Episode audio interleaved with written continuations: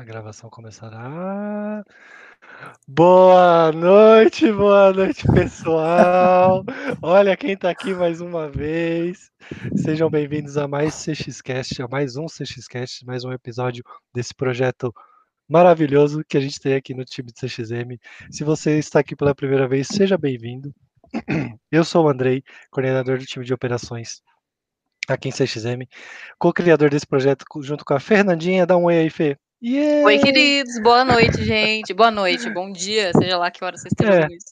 Exatamente. Bem-vindo. E só para retomar novamente, para você que está pela primeira vez aqui também, esse é um projeto completamente extracurricular, sem nenhuma pretensão de tornar profissional ou formalizá-lo.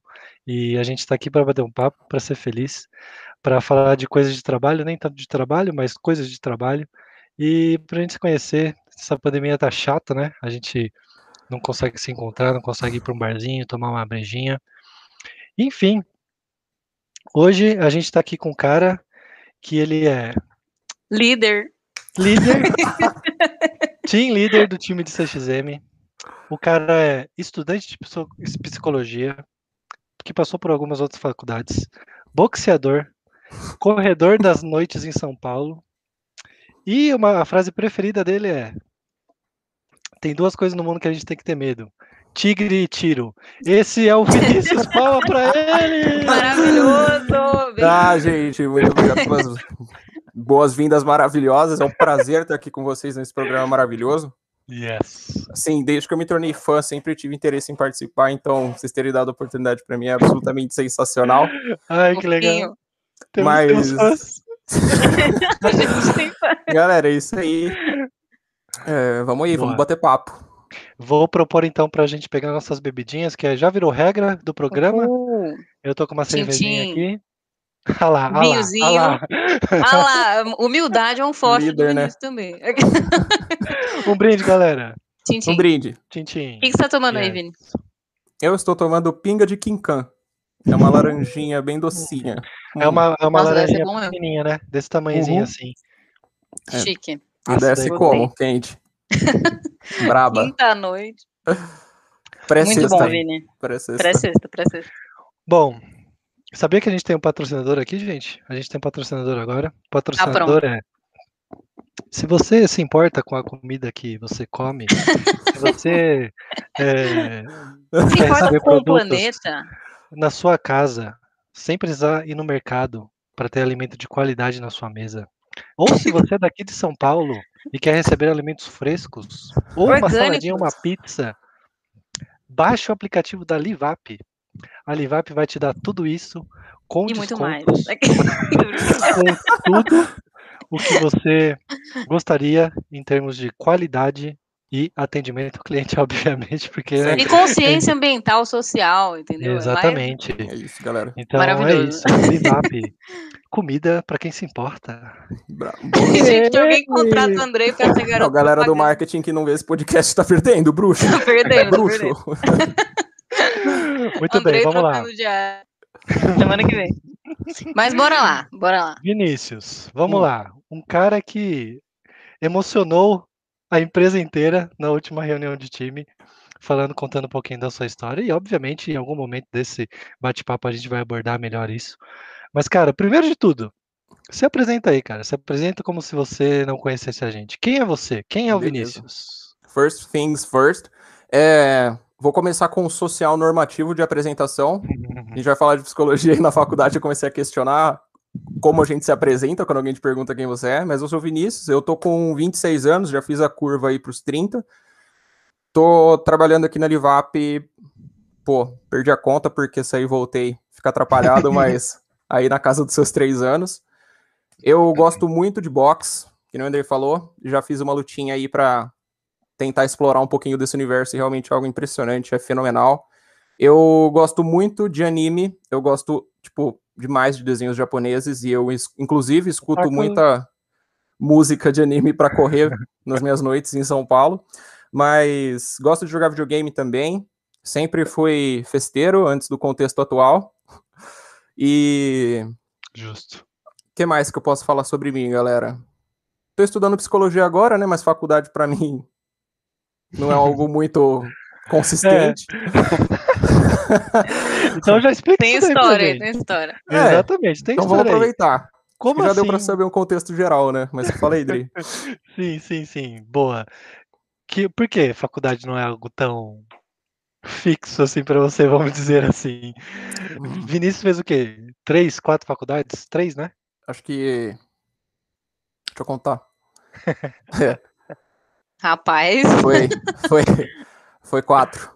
Quatro? Essa é a quarta. Psicologia é a quarta. Psicologia Qual foi a primeira? Educação física. Caraca. Educação Na verdade, física. eu não lembrava disso. Você já me, já me contou isso. Educação a cara física. dele também. Foi muito massa, galera. O tempinho que eu fiquei lá foi top, mas eu fui pelas eu razões erradas. o que te levou à educação física? Boa. Vamos fazer assim então, Drey. Acho que agora que a gente já sabe do contexto, é mais fácil eu ir falando dos pulos que eu dei entre as faculdades enquanto a gente explora essa jornada. Mas vamos lá então. Evitando prolixidades, mas ainda assim começando no ensino médio, teve um belo dia que eu estava sentado lá na sala de aula, ah, desenhando coisas no caderno dos meus amigos, fazendo idiotices no fundo da sala, esse tipo de coisa assim, mas eu já estava no segundo ano do ensino médio, né? No segundo ano do ensino médio já tem muita gente por aí fazendo cursinho, indo atrás de fazer vestibular para dar aquela treinada, ver como que tá. Tá. Não era o meu caso, né? Não era o meu caso, eu tava tranquilão, gangorrando na minha cadeira, e aí a minha então coordenadora entrou na sala de aula e falou: Gente, vocês já começaram a se inscrever no vestibular do FUVEST? Aí eu falei: Quê? vestibular de quem? What the fuck? Porque até então eu nunca tinha ponderado vestibular. se eu tinha pensado nisso, nunca tinha prestado atenção nessas coisas, né? E aí uhum. deu aquele chocão, né? Falei, rapaz. Não ia só tem mais um ano aí, né? Já tô na trave. E não é como se eu tivesse me esforçado muito nos últimos 10, né? Vou ter que correr atrás. nos últimos 10. Bom, apesar dessa preocupação, eu não sabia, tipo, de forma alguma o que eu queria fazer da minha vida. Eu nunca tinha feito nada muito a sério durante minha infância e adolescência. Eu sempre fui uma criança muito, assim, comum. Nunca fiz nada extraordinário em relação a possíveis habilidades que a gente pudesse identificar para dar uma orientada e vai lá, não, vai lá nadar, você é o verdadeiro. Não, essa aqui desenha, pô, aulinha de artes, padrão. Não, eu era o cara de boa, jogando videogame o dia inteiro. Aí, beleza. Eu tinha tanta dificuldade para escolher o que eu queria fazer que eu já comecei a chutar o balde, assim, no cursinho. Porque eu fiz até o terceiro ano do ensino médio. No terceiro ano do ensino médio eu não tinha muita confiança que eu ia passar, então, whatever. Eu já tava me programando para fazer um ano de cursinho. Falei, vou ter mais um ano para descobrir o que eu quero, né? Uhum. Tava safe. Não tava safe. Passei por isso também, viu? Nossa. Não. É, é uma fase é muito a trajetória complicada. mais comum, mano. De... É o mais comum. Saber o que é fazer, o mais comum. Exato. Exato, tipo, é, é, é muito mais comum você entrar no cursinho não sabendo do que você vai fazer do que sabendo, né? Só a eu galera de medicina. Mas, enfim. Exato. Não. Exatamente, mas ainda assim, é, não vou abrir críticas para o nosso sistema educacional ainda, só que a questão é que você está numa sala de aula no terceiro ano do ensino médio, ainda tem que levantar a mão para ir no banheiro, e depois o cara falou, escolhe uma carreira aí, patrão. Nossa, mano. Escolhe uma sim. carreira aí, Nossa. pai. O que, é que você vai fazer da vida? Para que, que você serve socialmente falando? Uhum. Mas beleza, é. suave. Depois a gente aborda isso. Bom, é... o que, que eu fiz? Falei, pô, preciso escolher de alguma forma. E tinha uma pressão para fazer FUVEST, porque FUVEST topzera na cabeça do meu pai e da minha mãe. É... Realmente, puta universidade, como tantas outras, mas ainda assim existia essa pressão por questões monetárias, né? Então, faculdade gratuita, boa, é lá. É lá. Beleza. Fiz meu primeiro ano de cursinho. No primeiro ano de cursinho, aí quem fez etapa talvez se lembre do Caio, um professor de biologia mano, top tier. O cara era muito bom, o cara era excelente, ele cativava as pessoas. O bom dia dele era: bom dia, gente, vocês estão bem? Vocês estão felizes? E eu queria ser o Caio. Eu queria ser o Caio. Simples. Sempre gostei de biologia, sempre gostei de bicho, ele dava aula de biologia. Falei, pô, tô perdidaço mesmo, vou fazer biologia. Fui dar uma olhada nas notas e tudo mais, pá, vi que biologia não é lá tão fácil. Sei que o Muri entrou, mas Muri, entendeu? É que o eu, Muri, né? entendeu? Murilo, Aí eu falei, bom, analista de dados, para quem não sabe, passou por CX, por CX, o Vini o treinou, então assim, tem uma sementinha aí, beijo Muri. Beijo, beijo Muri. Filho. Love you, kid. Então, uhum. e aí, é, independentemente disso, eu pensei, preciso de um plano B. Preciso de um plano B. E o tempo foi passando, eu não consegui montar um plano B em tempo hábil. Eu fui fazer a mas, prova. Mas isso você já estava no cursinho já, né? Isso eu já estava no cursinho. Entendi, já estava no tá cursinho. Bom. Não consegui fazer a prova em tempo hábil e não é como se eu tivesse ficado no cursinho estudando, porque eu não tinha um propósito para estar tá lá. Meu propósito naquele momento era encontrar uma carreira, não estudar. Uhum. E eu não tinha, eu não conseguia ter essa percepção, a gente vai falar sobre isso, é, de identificar que, independentemente de qual seja o meu caminho profissional a ser trilhado, faz muito sentido eu aproveitar a oportunidade de estudar no cursinho. Mas por conta do déficit de atenção, que é o que a gente vai entrar mais tarde, não diagnosticado até então, uhum. eu não conseguia fazer isso. Eu não conseguia é, alocar esforços suficientes para estudar tanto quanto eu deveria. Então eu só fazia os simulados. Ainda assim era um bom treino. Eu fui para a FUVEST, prestei para biologia, porque meu plano B tinha ido por água abaixo até então. E passei na primeira fase.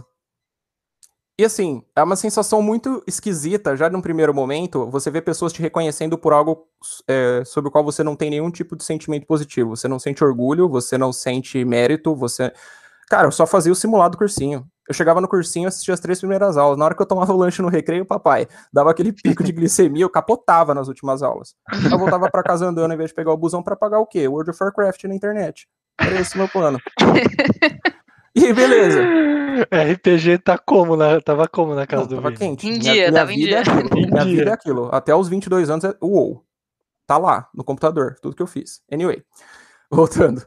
É, em decorrência disso, em decorrência de eu não ter estudado tanto quanto eu poderia, eu passei na primeira fase, algo que as pessoas já me parabenizavam por ter feito, e eu falava, mano, beleza. Tipo, eu não conseguia ter empatia pelo que eles estavam sentindo porque eu não sentia aquilo. Uhum. uhum. Apesar do contexto ser o mesmo. É, é difícil. E aí, beleza, segue o baile. Fui pra segunda fase, né? Zero confiança, nem sabia como eu tinha passado na primeira. Prestei, mas aí na segunda fase eu tive a percepção de que eu fui bem. Não sei por que eu tive essa percepção. Porque eu quebrei minha cara eu não passei. eu não passei por muito. Não passei por muito. E aí eu lembro, tipo, que eu cheguei em casa e meu pai falou assim: e aí, qual que é o plano? você falou que escolheu o que você ia fazer Na no cursinho, né? Já. Não. Filhão. Decide, pai. Falei, né? Uhum. Decide. Falei, pai, é, eu vou fazer mais um ano de cursinho e eu vou trabalhar com o senhor. E, tipo, eu já tinha tido experiências profissionais passadas, mas era tudo muito informal, pontual. Uhum. Pera, falei, seu pai eu... trabalhava no quê? Meu pai é despachante aduaneiro. Falando de maneira simples, ele importa e exporta cargas para dentro e fora do Brasil, e esse processo é uhum. é tão burocrático no nosso país que você precisa de um profissional liberal para fazer isso. Em muitos países Caramba. você não precisa disso, mas aqui você precisa. Uhum. E você tinha quantos anos nessa época, Vi? É. 18. Primeiro ano de cursinho, né? 18 para 19. É, 18, por assim. aí. Bom, Falei, não, pai, meu plano é esse, eu vou fazer mais um ano de cursinho e vou trabalhar com o senhor para ajudar você é, para te ajudar a pagar o cursinho para mim. Ele falou, então beleza. Aí eu fui lá, fiz a prova de bolsa de novo, que eu tinha feito a prova de bolsa também, consegui uma bolsa razoável, por isso que eu consegui fazer. Dessa uhum. vez não foi tão razoável, porque eu já era estudante, né? Uhum. Eu fiz uma recompra ali, e isso não é interessante pro cursinho. e beleza, eu comecei a trabalhar com meu pai. E como haja visto a complexidade daquilo que eu acabei de falar, de a profissão dele ser algo necessário devido à dificuldade de operar dentro desse campo profissional, uhum. ele falou, ó, oh, você vai ser meu office boy, você vai levar documento, tudo, você vai arrumar arquivo, você vai fazer isso aqui, isso assado. Eu falei, mano, beleza, tipo, suave. Estudava de manhã no cursinho, saía do cursinho ia pro escritório do meu pai, ficava no escritório do meu pai até a noite. Tipo, emitindo nota, fazendo os negócios suave. E, cara, eu ainda não sabia o que fazer.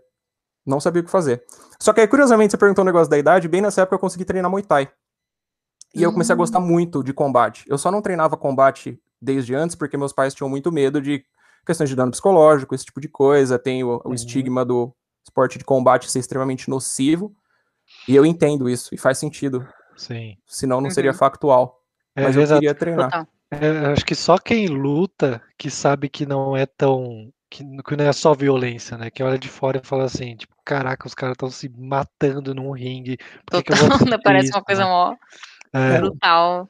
Não é Mas é não, né? Não é só isso, né? Para quem luta sabe. Eu Pelo fiz karatê por, por, por muito tempo e o meu avô falava assim: você vai aprender karatê, tá? Mas você, você vai aprender para não usar. Você não vai usar o karatê.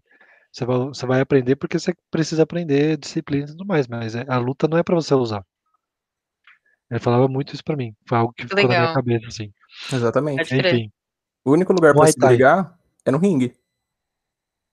Só. Exato. Quando eu falo brigar, eu já tô trazendo um estigma negativo. Não é brigar. Total. É lutar, é combater. São coisas completamente Exato. diferentes. Se a galera acha que. Se a galera tem esse preconceito de que o esporte de combate é o esporte de gente chucra, de gente que não pensa, tira da cabeça. Uhum. Porque se uma pessoa que não pensa entra num ringue, não dá certo. Acabou. Não dá pra, não dá pra jogar bola assim, jogar basquete, não dá para jogar boxe, por exemplo, que é o meu caso. É, não existe exato. isso. É muito sério. E justamente é. por isso eles não deixavam, né? E eu falei, fiz 18 anos, ninguém me segura agora, filho, sou bichão.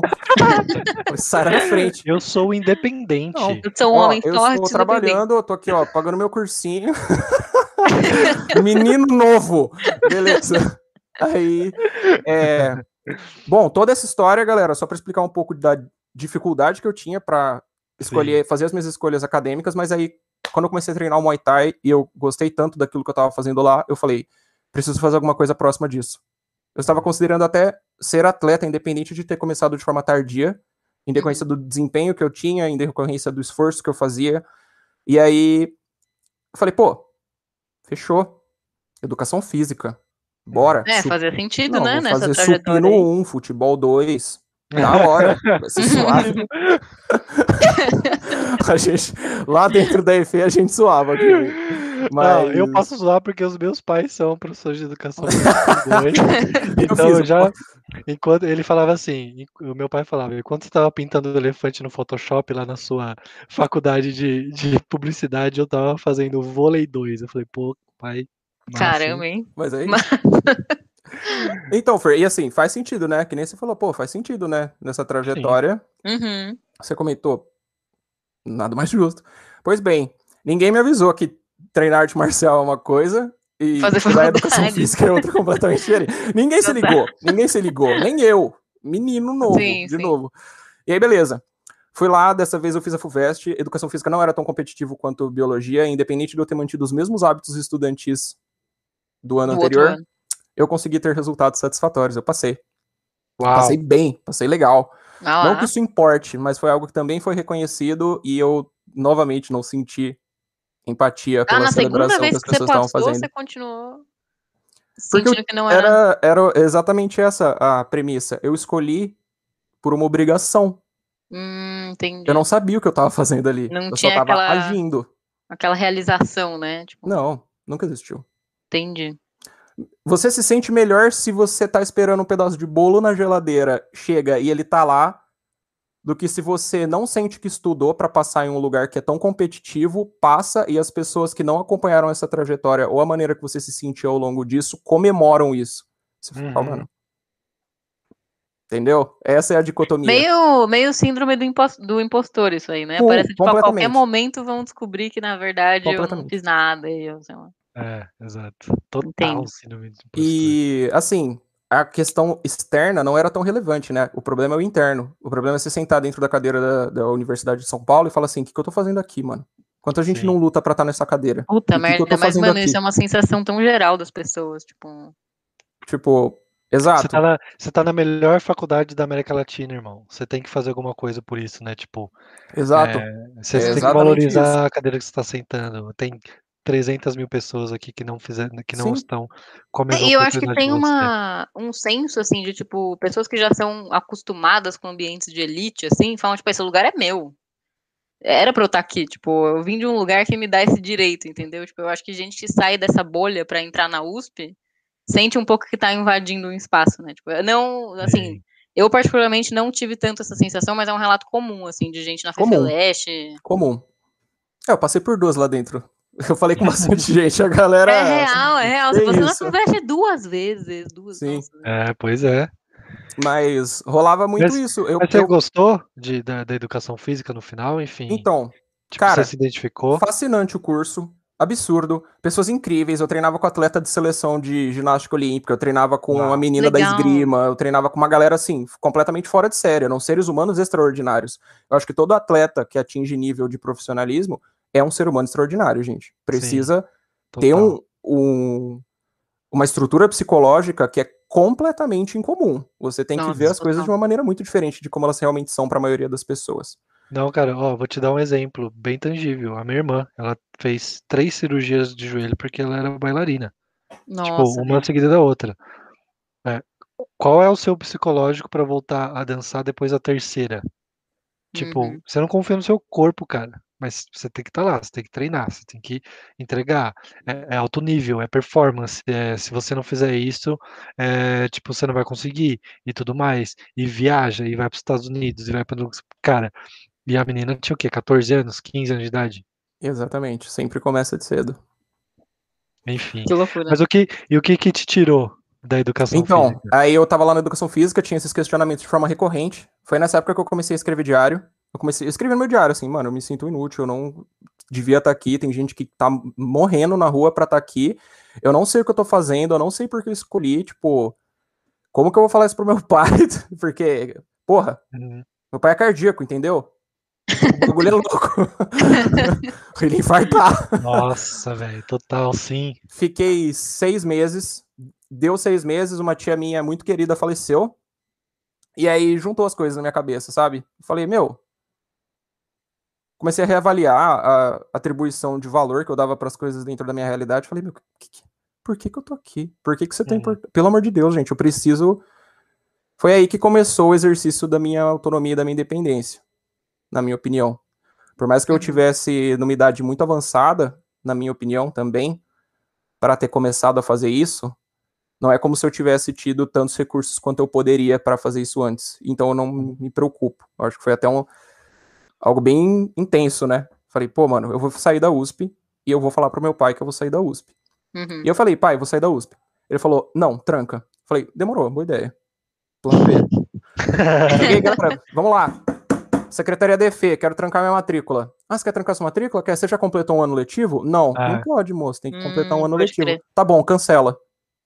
Nossa, que Juro por coragem. Deus. Caraca. Juro por Deus. Falei, pode cancelar minha matrícula. A mulher, não, moço, pera. Até ela, até Calma, pelo amor de Deus. até a moça que tava na minha frente falou, jovem, calma.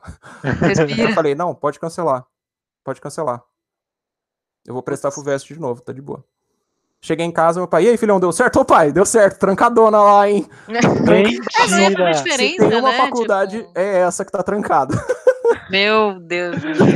Ele sabe disso hoje? Eu espero que ele não esteja ouvindo esse podcast e tendo uma Pai do. Vinícius, eu sinto muito por essa descoberta hoje, mas deu tudo certo. Tá bom? Seu filho é ótimo. Um beijo. Ele sabe. Exato. Como é que ele chama mesmo?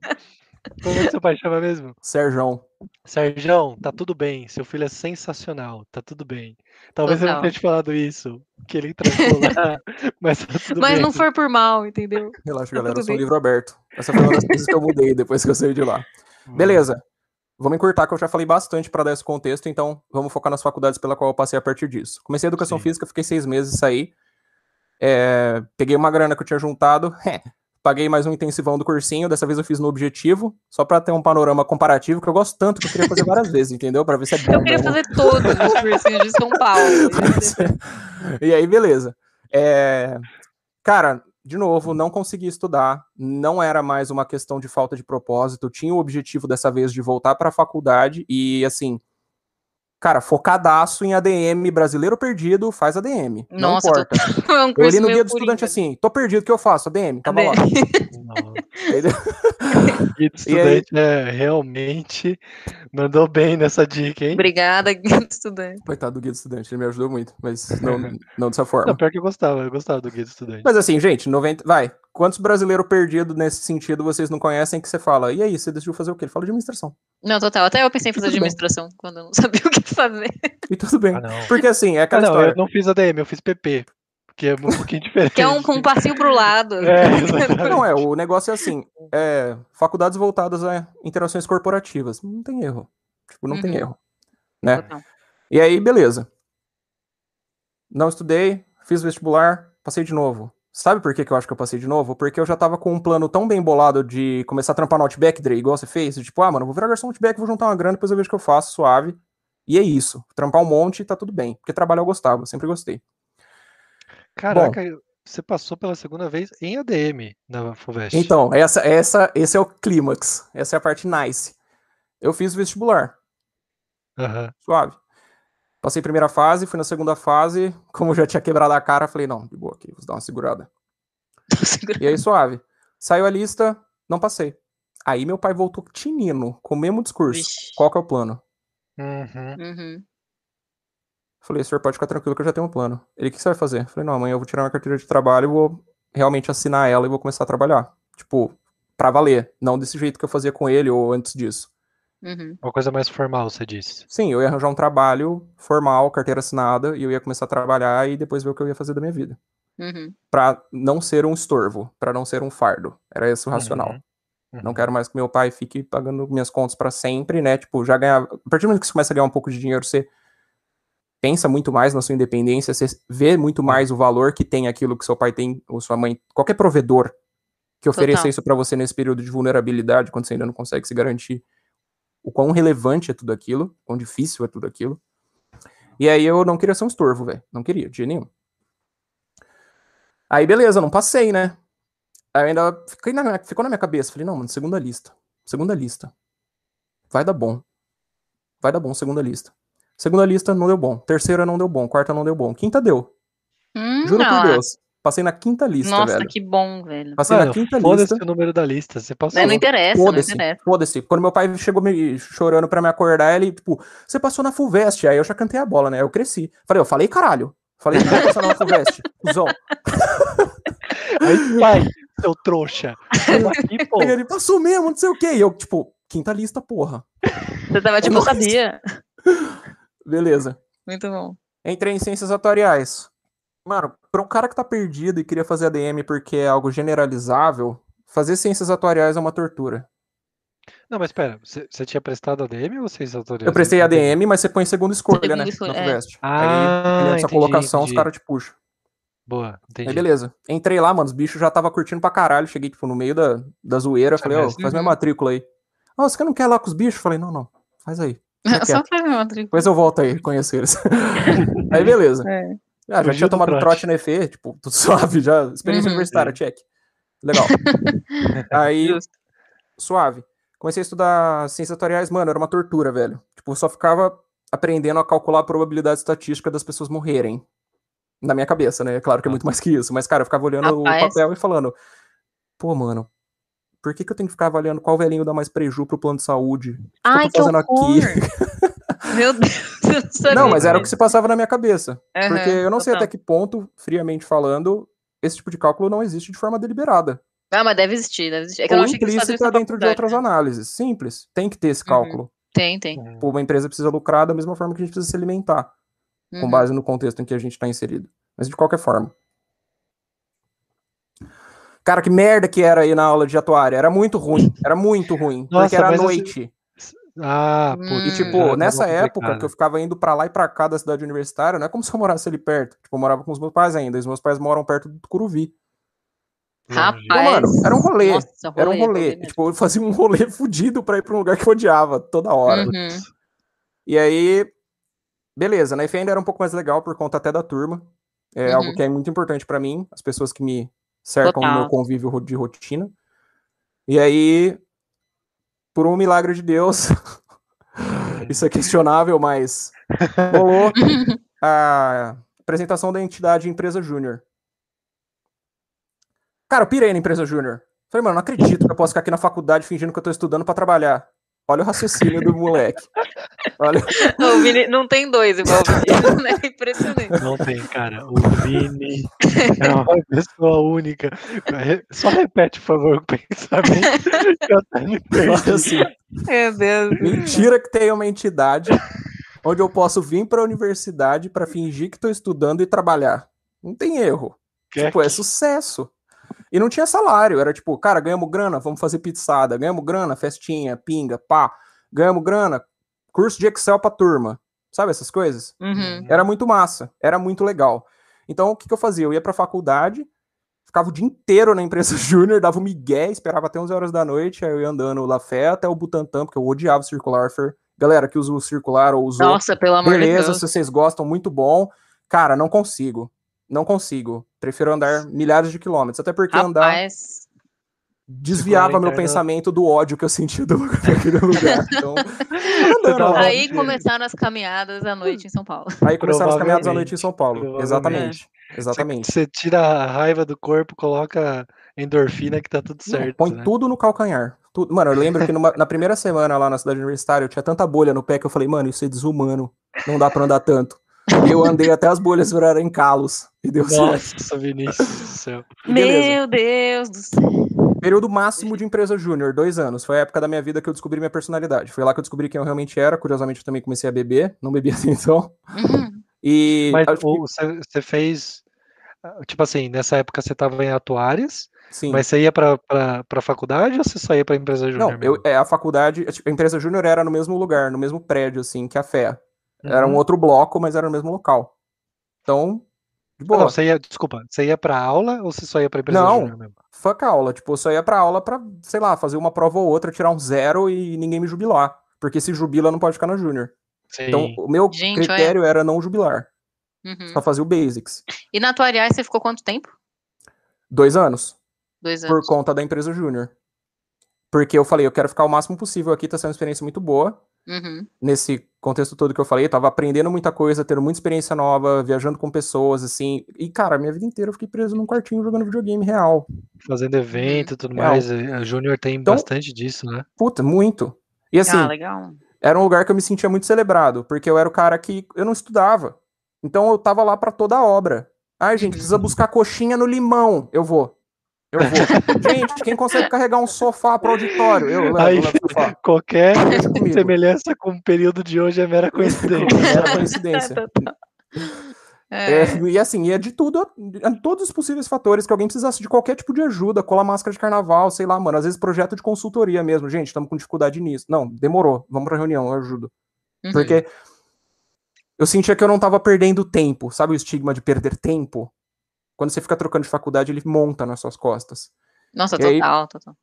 Na empresa júnior, como eu tava me qualificando de alguma forma, falei, porra, é, mas é um ponto que eu posso pôr no currículo lá. Uhum. Mesmo que eu largue essa facul, tá lá. E o que eu vou aprender aqui fica comigo. Então, rolou tudo isso, foi impressionante o, quão eu me desenvolvi, o quanto eu me desenvolvi nesse período. E aí eu consegui um emprego é, como estagiário, só que eu já cheguei cantando a bola. Falei, gente, eu vou largar a facul. Fato, vou começar outra. Não sei o Boa. que, nem quando. Mas vai rolar. Serjão, Não sei o eu quê. vou sair da USP pela segunda vez. Nossa, é verdade. É. É verdade. E seu pai? Nessa. Mano, na segunda ele quase infartou real. Na segunda ele quase infartou real. Ele falou, não, não pode ser. Não eu dá. errei. Eu errei em alguma coisa. Eu, sei lá, Ele mano, eu culpou, coloquei. né? Não, coloquei pouco leite na sua groselha, sei lá. dei muito biotônico, você tá, tá quebrado. Não tem o que fazer. Ah, Aí eu falei, não, beleza. Bom, eu comecei esse emprego e não foi uma experiência muito legal. Onde que era mesmo? Era numa recrutadora. Era uma Ah, empresa tá. eh, que produzia um software de recrutamento. E eu era o Pessoas, CX de lá. assim, tipo. Ah lá, aí começou o CX, é mesmo? Foi lá que começou o CX. Ah, Hum, Mas assim, muito do que eu desenvolvi, que eu utilizei lá, eu já tinha aprendido na empresa júnior. Porque como eu tava em tudo, toda hora, falando com todo mundo, eu desenvolvi muito naturalmente a, a minha habilidade de me comunicar. O Objetivamente famoso falando. Coringa Famoso converseiro. Converseiro. Entendeu? Aí, beleza. A partir disso, é, eu fiquei um tempão lá, foi uma experiência ruim, porque eu tava sempre muito sobrecarregado. E eu era o gerente de atendimento, porque só tinha eu no atendimento. Então, Você podia ser o Pô. stag ou o gerente. você podia que ser manda. qualquer coisa. Podia ser qualquer coisa que eu colocasse no LinkedIn. E aí foi o momento em que eu entrei num outro período que a gente vai falar na, na discussão. Talvez a gente tenha que Uhum. encurtar ela, né, galera? Desculpa. Relaxa. Mano, as Mas- histórias são Beleza. ótimas. Fica em paz. Enquanto eu tava lá, eu não entrei em outra faculdade. Tipo, eu fui levando. Eu fui levando porque não pensei, não me imaginei que fosse rolar entrar em outra faculdade e tudo mais. Uhum. E nisso você já tava com E- quantos anos, Vi? 21, 22, Por aí. por aí. E aí eu tava nesse emprego. E por que, que eu tô falando dele? Porque ele é muito importante. Eu, eu ganhava 1.200 reais mais nada. Não tinha VR, não tinha VT, não tinha nada. Era 1.200 reais que caía na minha conta e acabou. Uhum.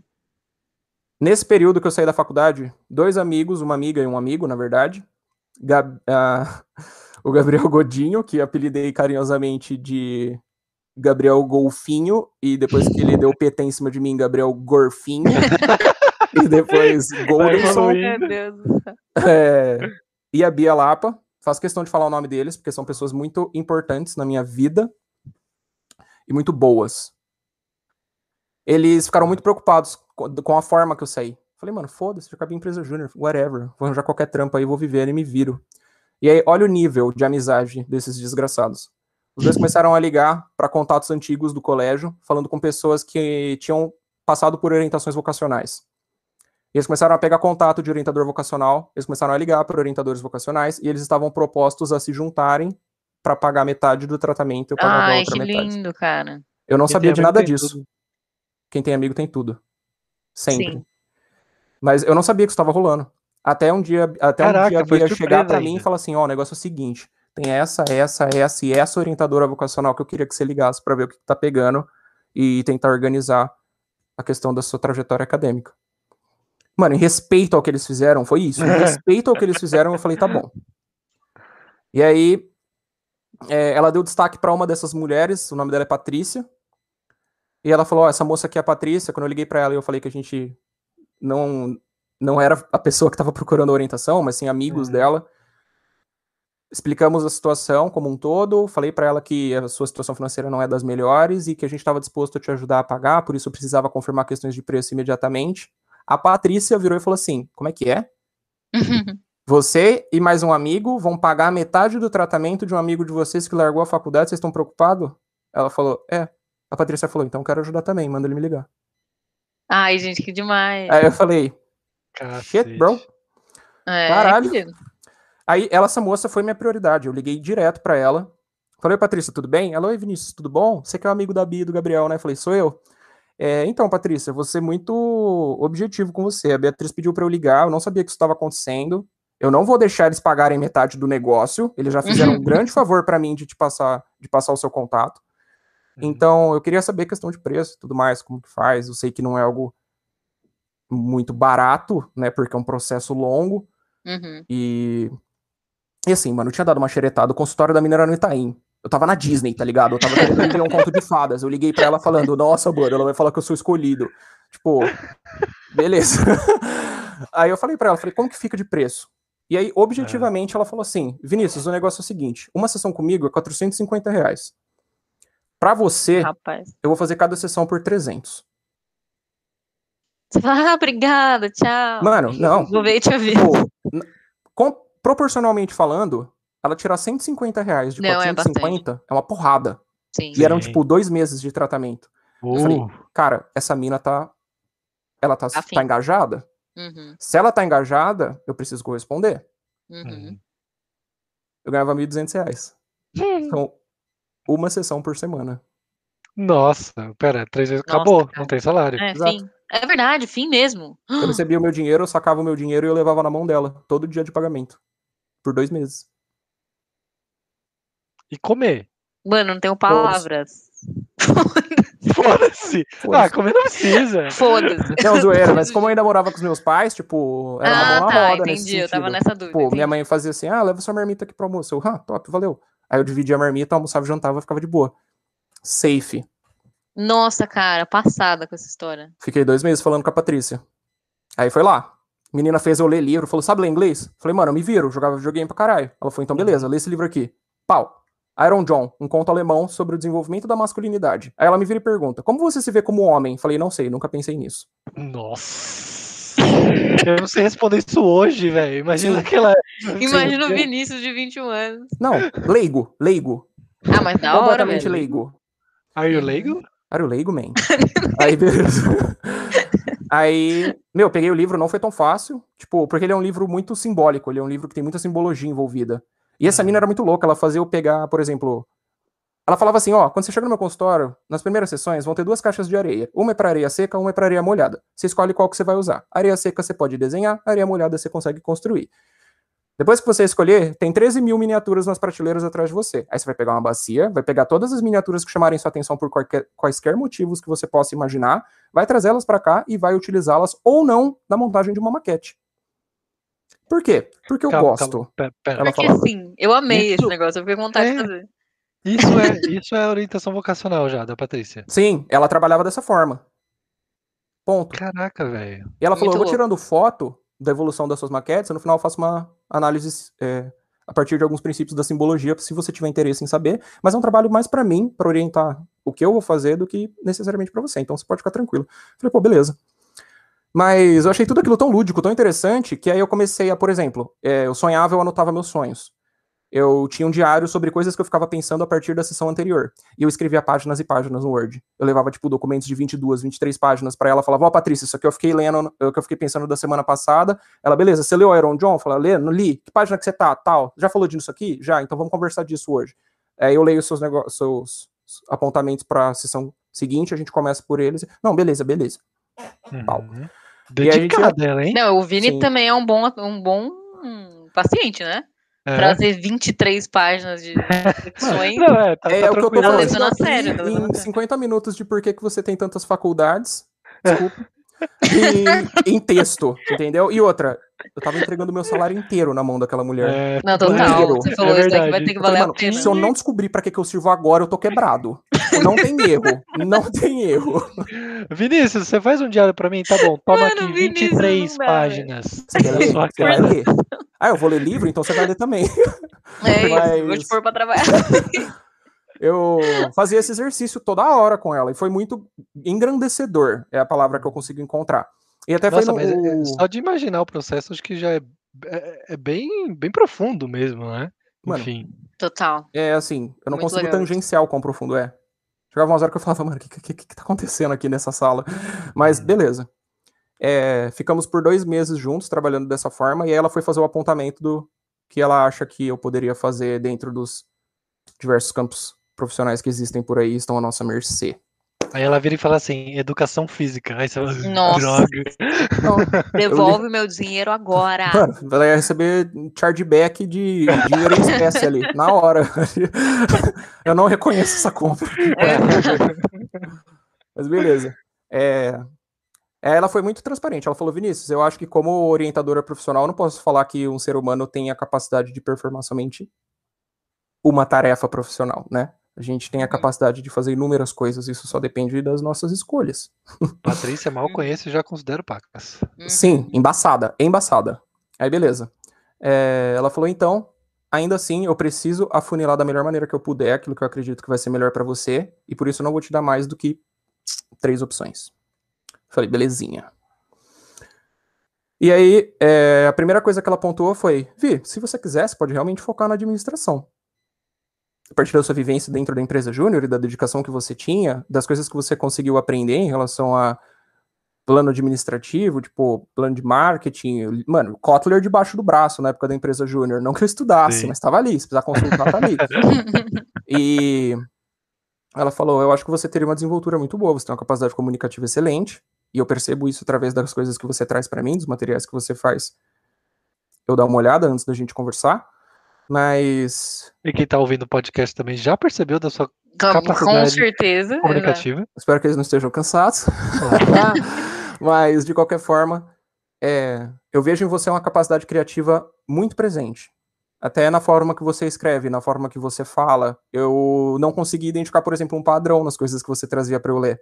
Você escreve de maneira muito diferente. Geralmente, quando a gente escreve num, num diário, existe uma cadência, existe um Uhum. ritmo, uma forma. Você não, cara, você escrevia de qualquer jeito. Cada dia que você escrevia alguma coisa, você escrevia de uma maneira, tinha uma reflexão específica voltada para X ou Y e etc. Uhum.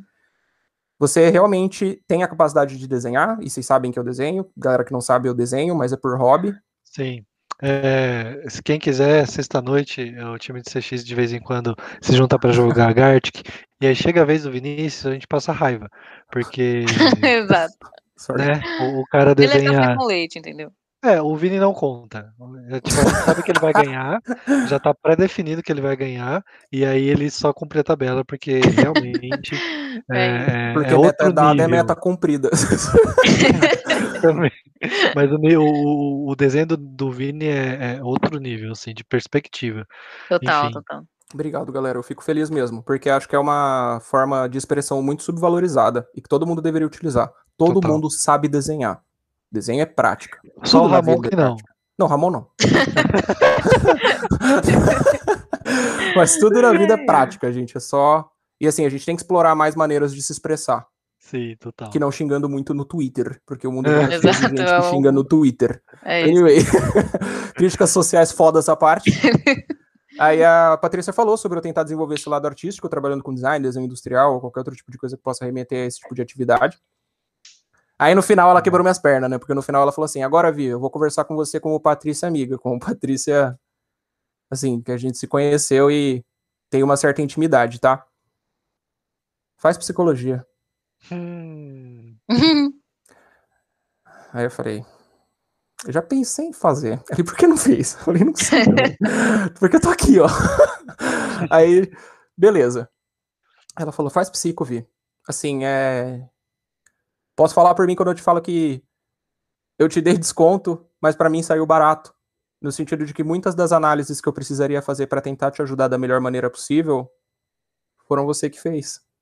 Uhum. Tipo, Ai, que foi você quando você escrevia e trazia o que você pensava, por que você Uhum. pensava e me trazia seus sonhos e se engajava em tentar transmitir tudo que você podia pra mim durante as consultas, sem mentir, sempre sendo honesto em relação ao que você sentia e até questionando o que você sentia muitas vezes, tipo, meu, eu tô me sentindo a- eu tô, hoje eu tô putaço, mas eu não sei porque eu tô putaço. Por que eu tô putaço? Eu não devia estar putaço. Eu tô sunas. Calma, jovem. Lealdade chama isso. Total. Lealdade. Lealdade. E aí ela falou: faz psico, Vi. Faz mesmo. Você vai se dar bem. Ai, que legal. Aí eu cara. falei, pô, tem que fazer psico, né?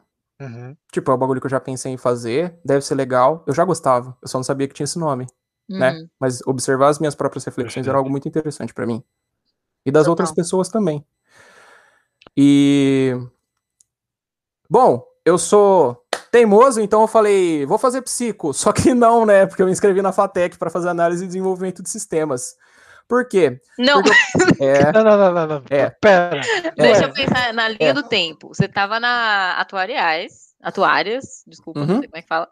É, saiu de lá e entrou na FATEC. Enquanto você tava fazendo orientação profissional. pretty much. Ah. Pretty much. Tá. Por que, que eu prestei FATEC? Porque também é de graça. Por que, que eu Uhum. prestei análise de desenvolvimento de sistemas? Porque eu já conversava muito com os meninos, que são os meus amigos com quem eu moro hoje, e eu frequentava muito a casa deles, e dois deles são programadores, e os caras estão de bem demais na vida, mas bem demais. Não É, é a gente pouco, não. escuta a história dos seus amigos. Não é pouco, não. Nego comprou um Play 5, galera. Galera do podcast, compraram um Play 5. Ou jogaram Demon Souls. É isso, entendeu? Paramos. Mas beleza. É, eu falava, meu, eu quero isso. Tipo, eu já até tava num outro emprego nesse período.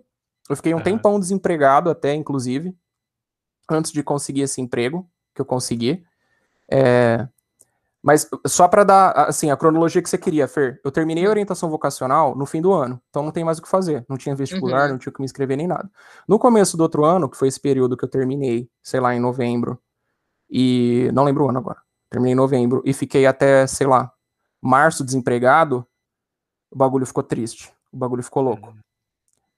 Mas por infinitas questões. Tipo, Uhum. grana, não só porque não tava ganhando só a minha, meu pai rodou também. Ah, foi a crise de 2018, da bolha imobiliária dos Estados Unidos. Mano, meu pai rodou. 2008. Uhum. 2008? 2008. Ai, falei besteira. É, Imagina, teve a de já faz- 2008, faz- a primeira empresa do meu pai faliu, é, ele já tinha rodado. e aí ele tava se levantando, teve algum perrengue de novo em 2018, e aí ele, meu, se ferrou de novo. Uhum. E aí foi uma época muito sad. Tipo, foi uma época muito sad porque. Mano. Tenho ficar sem grana e ter grana, e tenho ficar sem grana e ficar sem grana. Uhum. Tipo, eu fiquei sem grana total, assim. Eu Uhum. tinha que pensar muito bem no quanto e quando eu ia comer nas horas que eu tinha a oportunidade de fazê-lo, assim. Então, isso também foi muito engrandecedor, por pior que tenha sido, e não é pra ninguém Uhum. sentir dó. Tipo, isso acontece com um monte de gente Sim. e com gente muito Uhum. próxima da gente sem que a gente saiba, muitas vezes. Mas aí eu consegui esse emprego terrible também, né? Que é esse que eu. Aí então comecei a frequentar muito a casa dos meninos. Em decorrência disso, eu fiz o vestibular de meio de ano da FATEC. Entendi. E, e- e nessa época, Livap nem existia ainda, né? Cara, então. Sim. Porque foi no Réveillon desse ano, que nesse período que eu tava desempregado, que eu conheci a Vivi. Ah lá. Ah, tá Só que aí demorou, Então, demorou pra. Vivi falar comigo. Então, calma. Então, você tava com a Patrícia. E Tava aí com a você Patrícia. terminou a Patrícia Terminei a em Patrícia. novembro. Em dezembro você conheceu a Vivi. Conheci a Em Vivi. dezembro do outro ano. Ah, Não, não, do mesmo. Porque eu Ah, terminei com a tá. Patrícia no fim do ano. Aí nesse mesmo ano eu conheci a Vivi. Olha. Aí eu falei, ó, já trampei com atendimento, legal, né, tal. Ah, tamo aí, Aí eu né? já tá, é verdade, eu já tava na ONU. Eu não fiquei tanto tempo desempregado. Ah, Ou pronto. não? Ah, não, não tava Sim. na ONU não. Esquece. Bom, já tinha trabalhado com atendimento, aí eu comecei a estudar, falei que ia começar a estudar psicologia, ela falou, hum, legal, legal esse menino aí, me manda seu currículo. Aí foi essa brisa, né? Que eu mandei o currículo para ela e aí eu consegui um emprego na ONU. Exatamente. Aí eu consegui um emprego na ONU. Cara, foi muito ruim na ONU também. Que era um aplicativo de order ahead de praça de alimentação e eu era a única pessoa que trabalhava presencial. Então, tipo, eu ficava Hum. recebendo ordem o dia inteiro e eu ficava assessorando os restaurantes, só que o aplicativo não era tão bom ainda, não tava tão desenvolvido. Mano, foi horrível. Foi uma fase Nossa, muito ruim da minha vida. E tive que ouvir chefe falando assim, não, se tiver que trabalhar no Réveillon comendo peru, vai trabalhar no Réveillon comendo peru, eu quero que se foda. Gente. Beleza. Gestor, gestor, né, gente? Líder, É, líder. Ah, líder. líder. Aí, Coisa que não se vê aqui, graças a Deus. Obrigado, queridos. Hallelujah, little sister. Mas é isso. É pelo exemplo negativo que muitas vezes a gente aprende aquilo de positivo que a gente reproduz. Nossa, Total, sim. total. E aí, é, pô, eu tava lá na ONI, eu fiz esse vestibular, passei, legal, e ia começar no meio do ano, né? O vestibular do meio do ano é bem no comecinho, então você começa o curso no segundo semestre. Uhum. Uhum. Nesse período, eu larguei a ONI, deu uma semana, a Vivi me mandou mensagem pra eu marcar a entrevista. Olha só. Mano, foi Botini. Foi Botini. Aí. Aí foi isso, galera. Aí eu Você larguei. entrou na Live Up que mês? De que ano? Nossa, entrei em março de 2018. Pode crer. Março ou fevereiro. Nossa, eu sou ruim de data em gás. Não, mas beleza, começo de 2018. Anyway. né? Começo de 2018, por aí. Foi isso. Da hora. e Passei pela educação. depois. Isso. Passei pela educação física, fui pra atuariais, saí de atuariais, fui pra FATEC, fiz análise de desenvolvimento de sistemas por tipo três meses, nem aguentei terminar o semestre. Larguei, já tava na Livap, vi aqui a possibilidade de ter uma estrutura mais estável. E foi aí que eu decidi. Falei, não, vou mudar pra casa dos meninos, que eu moro Uhum. hoje, e vou começar psicologia, vou pagar o curso, e é isso aí. Que legal, cara. Nossa, demais. Foi É, é isso. muita história, né? E É pensando assim, considerando toda essa bagagem que você tem, como é que você é, encara pra você e analisa toda a sua trajetória dentro da Live Up? Tipo, desde o momento que você chegou e o momento que você tá agora, assim, tipo, esse aprendizado todo que, enfim, a gente ouviu um pouco na, na, na última mensal que teve, todo Sim. mundo amou você falando, porque, enfim, você é essa pessoa Glad. que tá aqui há uma hora contando história e a gente aqui só ouvindo. Mano, a gente tá aloprando o tempo do podcast. Bora, vamos Não, trabalhar mas relaxa, a relaxa. A gente, vai, né? a gente vai ter que né, dar uma ajustada ali nos próximos tópicos, mas, mas mano, relaxa, tá? Eu tenho Tá certeza absoluta que tá todo o mundo bom curtindo. é que a tá história da contando. facul já dá um background muito legal pra puxar muita coisa que vai vir agora. Então já tá safe, tá tudo planejado, entendeu? Exato, é tudo Exato. pensado, entendeu? Nada por acaso. É, galera. É, tem Fucking stonks. Exato. É. Mas Bom, conta Fer. aí. Hum, Minha entrada na Livap. Cara, a Livap é top, galera. É clubismo mesmo. Tem que ser clubista. Tem que, ser, clubista. clubista, é você gosta muito de algo, você tem que ser clubista. Ponto. É, Então, cara, primeiro, olha o background. Eu ainda não. Talvez a gente nem passe por isso, mas assim, não, não dá pra explorar só, é, a partir do que eu falei, da forma que eu gostaria, o quanto eu sofri nesse processo. Nossa, sim. E a gente, total. tipo, sério, tem que lembrar que era a cabeça de um menino com déficit de atenção e hiperatividade não diagnosticada, perdidaço na vida, rodando igual um retardado, igual uma barata tonta, sem ter nenhum know-how de como o mundo funciona, que não por meio do videogame que ele utilizou durante seu período de desenvolvimento mais importante, infância e Sim. adolescência. Esse era o contexto. Mano, passei perrengue, demais uhum. psicologicamente falando. Beleza. É, Cheguei aqui na Livap, Fer, tipo, a primeira coisa que foi da hora é que, assim, a narrativa maneira já começou com aquilo que eu falei na mensal. Fui pegar o metrô, meu, o metrô tava parado, saí correndo do metrô, meu celular era tão ruim na época que não tinha nem Uber, e mesmo se tivesse Uber eu não tinha cartão de crédito, então, de novo, peguei o primeiro táxi lá na minha frente, falei, mano, é aqui, vamos lá, bora, bora, fomos. Chegamos, mano, sei lá, morri com 30 pau, fudido de grana, falei, velho, Uhum. é bom arranjar esse emprego. É hoje. e detalhe, meu pé tava lesionado, porque eu tinha quebrado a perna no carnaval, pulando de um andaime. Mas calma, Eu tava meio Vinícius, que mancando. quebrou, quebrou a perna? Quebrou, Tipo, quebrou. A mocinha me chamou pra dar um beijinho, eu subi no andaime da polícia militar, na hora de descer eu achei que tava baixo. Meu Deus do Mano, céu. eu caí, cara. eu caí e falei, ai.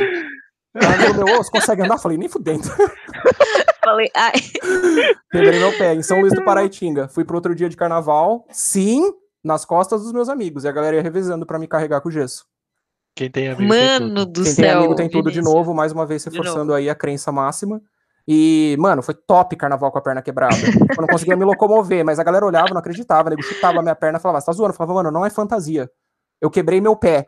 Aí ela falava, meu, que dó, Me não meu pé tá não, não precisa de dó, não. Que isso, gente? Que isso? Qualquer beijinho Sara. E a galera, mano, quente, quente no carnaval. Tava todo mundo on fire. Eu, com a perna Ai, quebrada era tipo um ícone, assim. Eu radiava atenção. A galera. Nossa, demais, cara. Nossa, olha do Ô, mano, você tá machucado, tô. Toma um copo aqui, pô, obrigado. O que, que tem no copo? Não sei até hoje.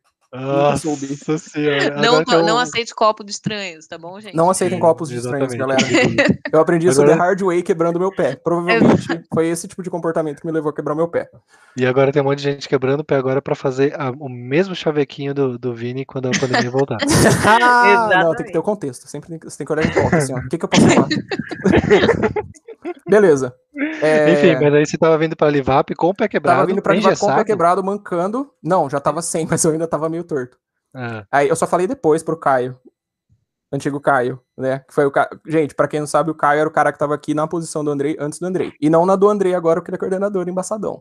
Ele era só, tipo. Nossa, então pera, ele tava na sua posição quando você chegou. Ele É, tava na minha exato. posição, exato. é. Ah lá, a trajetória do menino. Você vê É. como vai. É, só que a equipe dele tinha seis pessoas. Pois é, a O sua tem o feedback quê? dele pra mim era numa folha de papel. Ele punha assim e falava: ouve essa ligação aqui, onde você errou. Nossa, Não, Era muito cara. engraçado. Caio Bom. Lameiro, um abraço. Caio Lameiro. Thanks, Caio. Beijo. Me ensinou muita coisa. É... Cheguei na Livap e, cara, a gente tava de mudança, né? Então tava tudo quebrado lá no escritório, tudo assim, ventilador de teto. Eu lembro do Já Amaro? Eu nunca, nunca vou esquecer. Não, ainda era antes. Era o da Fradique, do lado do Fradique. Coffee Lab. Do lado do- Rapaz. Não sei se era um Coffee Lab. Bom, tinha um café. Tinha um café. E eu só fui lá fazer entrevista. Tipo, eu fui lá e fui pra Amaro. Só fui lá, os caras, legal, gol, Amaro. Aí, beleza.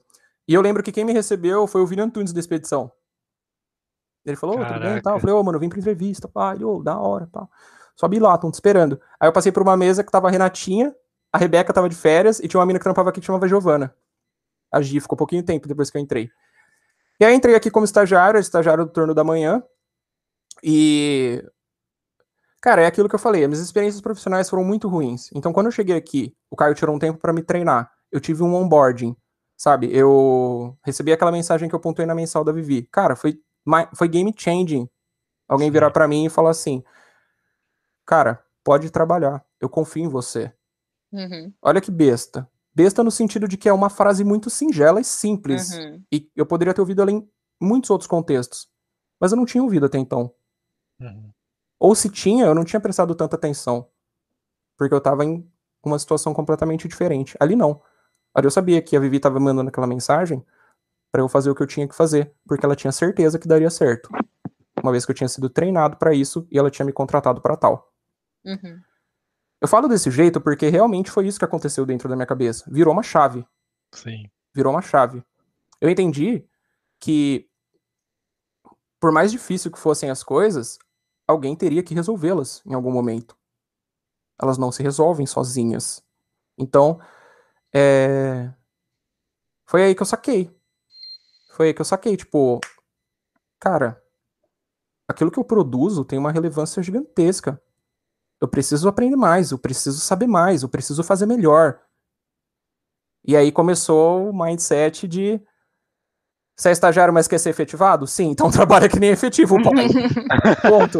É isso. Você nunca vai ocupar o cargo de cima se você não esteve no cargo de cima enquanto estivesse no de baixo. Exato, irmão. Ah lá, Mantra. vou anotar aqui, peraí. E aí, é, nesse todo período que eu falei também, eu não entrei nesse assunto porque a gente falaria dele em outro tópico, provavelmente, mas eu fiz a, a avaliação para identificar se eu tinha déficit de atenção e hiperatividade, né? Porque depois de toda essa zoeira ridícula que ficou para trás, eu falei, cara, tem algo errado. Uhum. Tipo, tem alguma coisa errada. E eu sempre tive a sensação de que eu era um pouco diferente. Vá, eu vi. Não. Você que corria de quatro no pré, que quebrava os dentes das pessoas, quebrava os dentes de leite da galera dando cabeçada sem querer. Aí não dá. Bom, é... fui lá, fiz a avaliação, a mina deu o diagnóstico e ela foi muito antiética, descobri isso depois de começar a estudar psicologia. Porque ela viu os meus resultados, né? Você vai fazendo uma série, uma bateria de exames e avaliações que, assim, são todas formalizadas, ela tem critérios de seleção, então só para dar um exemplo. Ó, aqui tem uma tela preta, beleza, Vi? Beleza. Seguinte, vão aparecer várias letras do alfabeto aí. Quando aparecer a letra X, eu preciso que você aperte a barra de espaço o mais rápido que você puder. Eu falei, beleza, Flávia, coxa. Tranquilo. Tranquilo. Mano, o bagulho acendeu, eu falei, vai ser a milhão. Bora. ah, letra B. Aí eu, next. E não acontecia nada. Porque a intenção é justamente identificar se você consegue mudar o seu foco atencional de forma dinâmica ou mantê-lo. Uhum. Beleza. Letra B. Apareceu a letra B. Aí eu, porra, não é o X.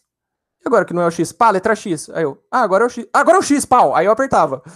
Eu lembro desse teste. Eu lembro de eu fazendo esse teste. E aí vai acelerando e as letras, por exemplo, você tá de boa assim, aparece um E, você pau, barra de espaço. Você, puta, caguei. Aí aparece um X, você, ah, ah não, sim, pau. E, tipo, sabe, vai dando- É um bagulho muito difícil. Parece besta, mas é muito difícil. Ela me mostrava um desenho com várias formas geométricas e falava: Ó, você tem 10 segundos pra olhar pra essa folha. Quando eu abaixar a folha, você tem que desenhar o que você viu e lembra no papel. Beleza? Beleza. Pau. Vai. E cronometra. E aí você começa a desenhar. Fiz todas essas baterias de exames e também fui caro pra caralho. Tipo, é mó caro essas coisas. Mas eu tive o diagnóstico lá. E eu tô falando disso porque é muito importante para o que eu vivenciei dentro da Livap. O diagnóstico, como eu tava dizendo no momento em que eu interrompi aquilo que eu tava falando, quando ela bateu o olho, ela fez mó cara esquisita, assim. Aí eu, What the fuck's going on? Flávia, you okay, bro? Senhora. Já tá tudo bem? Senhora, senhora. Aí ela olhou e falou assim, nossa, vi. Aí eu, Mano, não é, não é a melhor reação. Não é o melhor jeito de passar, né, a essa. notícia. Aí eu falei, O Nossa, quê? O quê? mano? Eu tô quebrado? E ela falou, não, é que fa- nossa, faz acho que uns 10 anos que eu não vejo um teste assim. Aí eu fiquei tipo, bro, hit me. Pelo Fala amor de logo. Deus, né? Eu tô aqui ouvindo você. Aí ela, Vi, você realmente você tem um déficit de atenção e hiperatividade severa. E eu não sei, Severa. eu não sei como você chegou onde você chegou hoje, sem saber disso. Sei. Caramba. Quando ela mandou essa, até eu assu- assustei na hora. Hoje eu sei que ela não poderia ter feito, mas eu imagino, eu me coloco no lugar dela, que deve ter sido algo tão impressionante que ela realmente não conseguiu conter. Ela falou, Vi, é how? possível. Uhum. Como que tá rolando? Como você tem emprego? Uhum. Tá ligado? Nossa, Como, que loucura, como que cara. você conseguiu essas coisas? E aí, é... o remédio que eu tenho que tomar, que tá ali atrás agora, ele é caro. Na época eu não tinha grana pra tomar ele. Mas eu fiz um teste, tipo, de um mês, só pra ver o que acontecia. Eu juntei um dinheiro, comprei o remédio, fiz um teste pra ver o que acontecia. E, cara, eu vi que. Assim, é outra, eu viro outra pessoa. E isso não é negativo. Porque a galera fala assim: ah, você perde sua personalidade. Mano, porra nenhuma. A personalidade de quem tem hiperatividade não é aquela. Não é aquela. Sim. Aqueles comportamentos são orientados por um funcionamento cerebral que é diferente daquilo que a gente considera normativo dentro de um critério de frequência. A maior Uhum. parte das pessoas não tem um funcionamento cerebral que viabiliza esses comportamentos. Da forma que são expressos, com a frequência e intensidade que são expressos. Uhum. Boa. E... Mas aí ela me falou um negócio muito importante, a Flávia. Falou que só que ainda assim, Vi, apesar de você ter o déficit de atenção tão severo, você tem uma memória e a sua cognição lógica são acima da média. Então eu, eu imagino que você, mesmo sem estudar, compensa o que você deixou de estudar, resolvendo os problemas de forma imediata, à medida que eles são apresentados a você, ou recorrendo à sua memória, onde nos curtos períodos de tempo em que você mantinha sua atenção sustentada no assunto, você conseguia captar coisas pertinentes. Aí eu falei, ah, então é assim que eu funciono. Uhum. Então é assim que eu funciono. Eu não posso depender da minha atenção. Tem que depender da minha memória e da minha capacidade de raciocínio lógico. Beleza, eu vou focar nisso. E por que que essa sacada foi muito importante pra mim como estagiário de CXM? Porque a gente faz 3 mil coisas ao mesmo tempo. Eu não preciso sustentar minha atenção naquilo que eu tô fazendo. Eu pego um chat, é papum. Eu pego um telefone, é papum. Eu pego um e-mail, é papum. O que eu não Uhum. conseguia resolver de imediato, eu era chucro. Anotava numa folha de papel sulfite e fazia um double check antes de ir embora. Falava com as pessoas com quem eu tinha que falar e tudo mais. Só que foi a primeira vez que eu consegui entrar num lugar onde eu não precisava condicionar o meu comportamento para ter sucesso nos meus objetivos. E aí fudeu. Aí fudeu. Porque eu gostava do desafio de falar com as pessoas, eu sempre gostei de falar com as pessoas, eu ten- tinha interesse em estudar psicologia. Todas aquelas peças que estavam soltas durante a minha adolescência, elas começaram a se encaixar. E aí eu pensei, cara, eu tô num lugar onde as pessoas acre- acreditam em mim, me incentivam, é, a minha condição psicológica não afeta no meu desempenho, pelo menos não naquele Uhum. momento, né? Durante os expedientes de atendimento. Eu Uhum. tenho possibilidade de crescimento em decorrência do sucesso que a empresa está tendo. E eu gosto do que eu faço porque eu sinto que eu vou utilizar isso de alguma forma, seja aqui, seja em qualquer outro lugar. Agora eu tenho um propósito. E isso pode me ajudar na faculdade. Que independentemente do que eu ache, é uma questão social. Sim. Acabou o Livap hoje. Como que eu arranjo emprego sem um diploma? Uhum, É, total. exato. Ponto. Beleza. E aí, gente, eu comecei a trabalhar muito. A minha brisa era essa. Trabalho demais.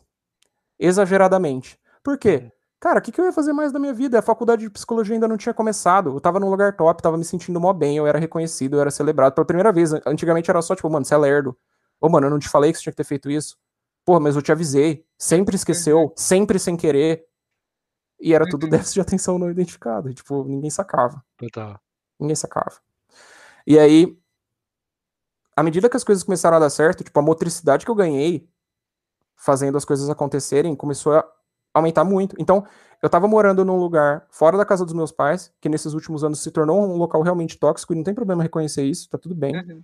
Tipo, as pessoas lá começaram a desenvolver relacionamentos completamente nocivos umas para as outras. E à medida que eu saí, eu tive a oportunidade de não, não gastar mais energia lidando com esse tipo de coisa. E era isso, gente. Tipo, eu trabalhava muito. Esse é o segredo, assim. Eu trabalhava muito. Por isso que a minha trajetória, ela aconteceu da forma que aconteceu.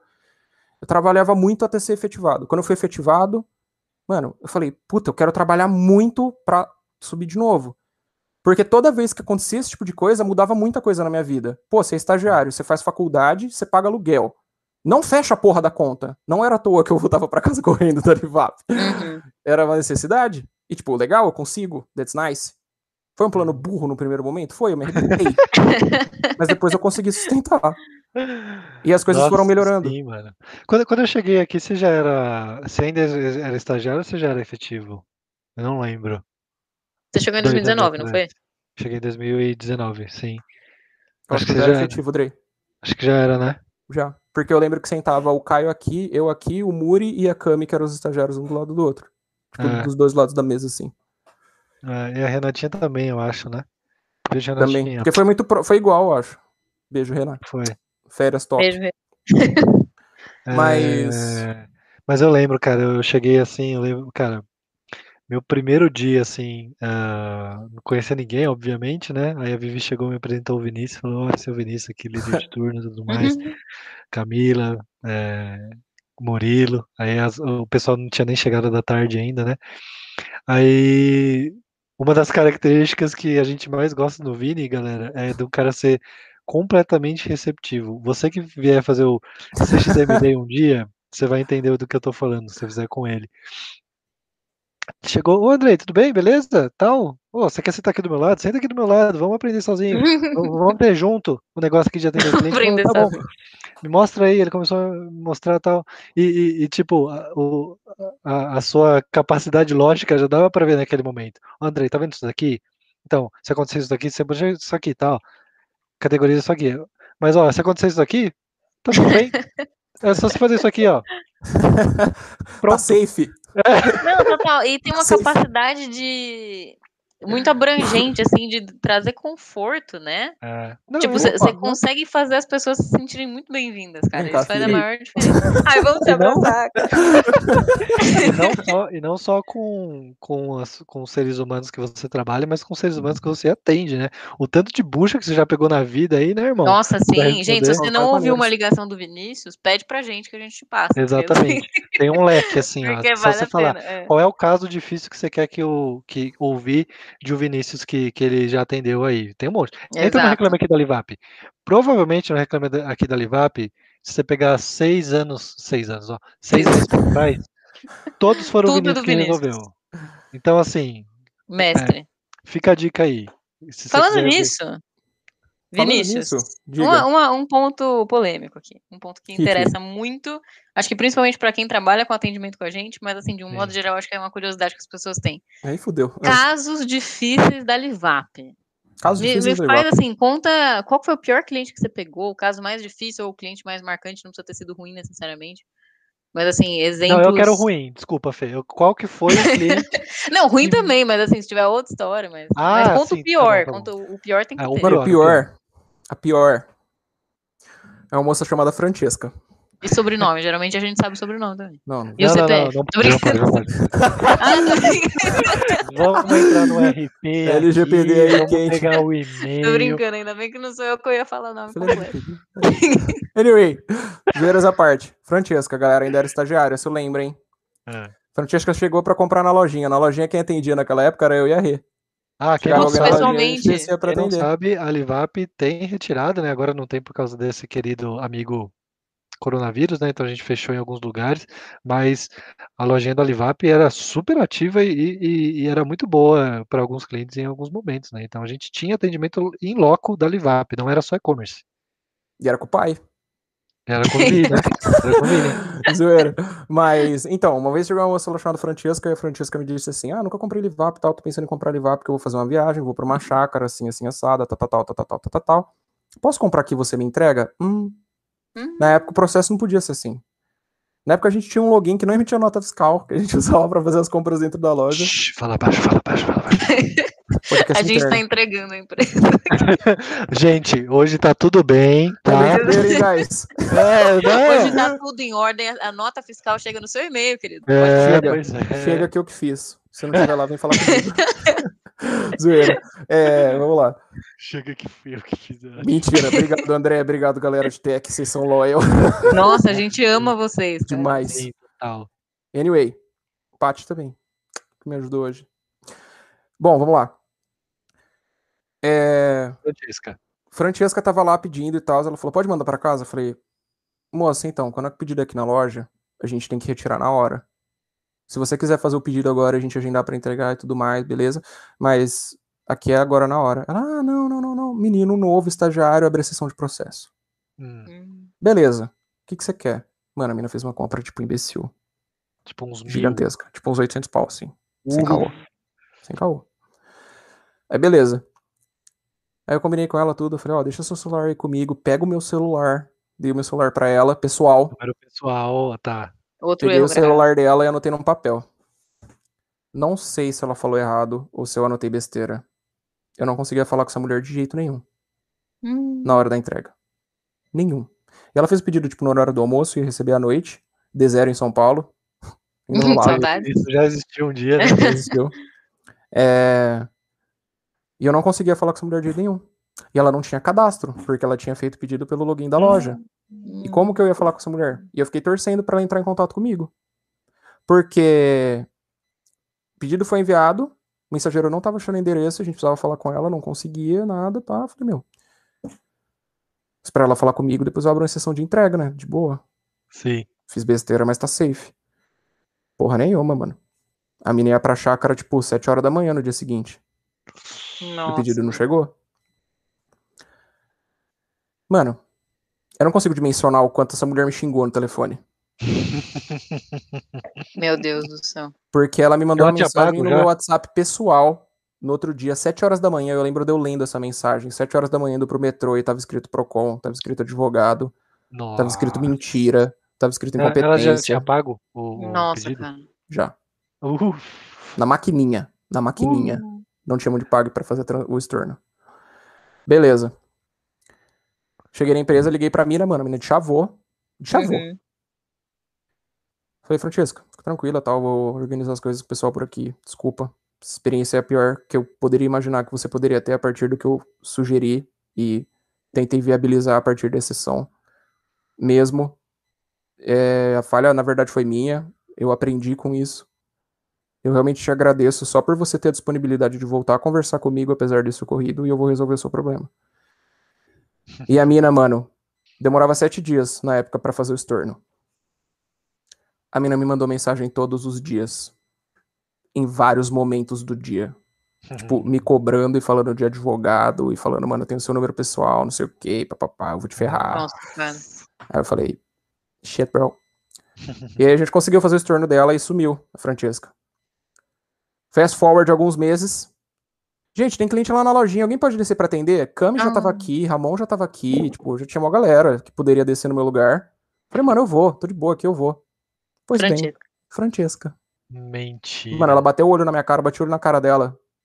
Eu achei que a gente fosse sair na mão. Na hora que a gente se olhou. Eu achei que ela fosse virar pra dar na minha cara e eu ia falar, mano, eu sou democrático, eu bato igual. Porque, mano, ela fez uma cara. Eu falei, nossa, fodeu. Só que dessa vez ela tava com o filho dela, mano. E o filho dela tava do meu lado. Hum. O filho dela falou, pô, mano, ela me falou, tal, vocês tiveram um problema de entrega uma vez, tal, mas, meu, com o produto de vocês é muito bom, é muito top, não sei o quê. Pá, convenci ela, vamos vender os negócios. Ele, é, ele que me convenceu, ele que me convenceu. Eu falei, não, Uhum. vamos lá. Mas, ó, dessa vez, vamos fazer diferente? Vocês vão Pega comprar aqui, agora e vão levar? Vamos. É. Falei, ah, então tá bom. Ótimo, exato. Ficou tudo certo.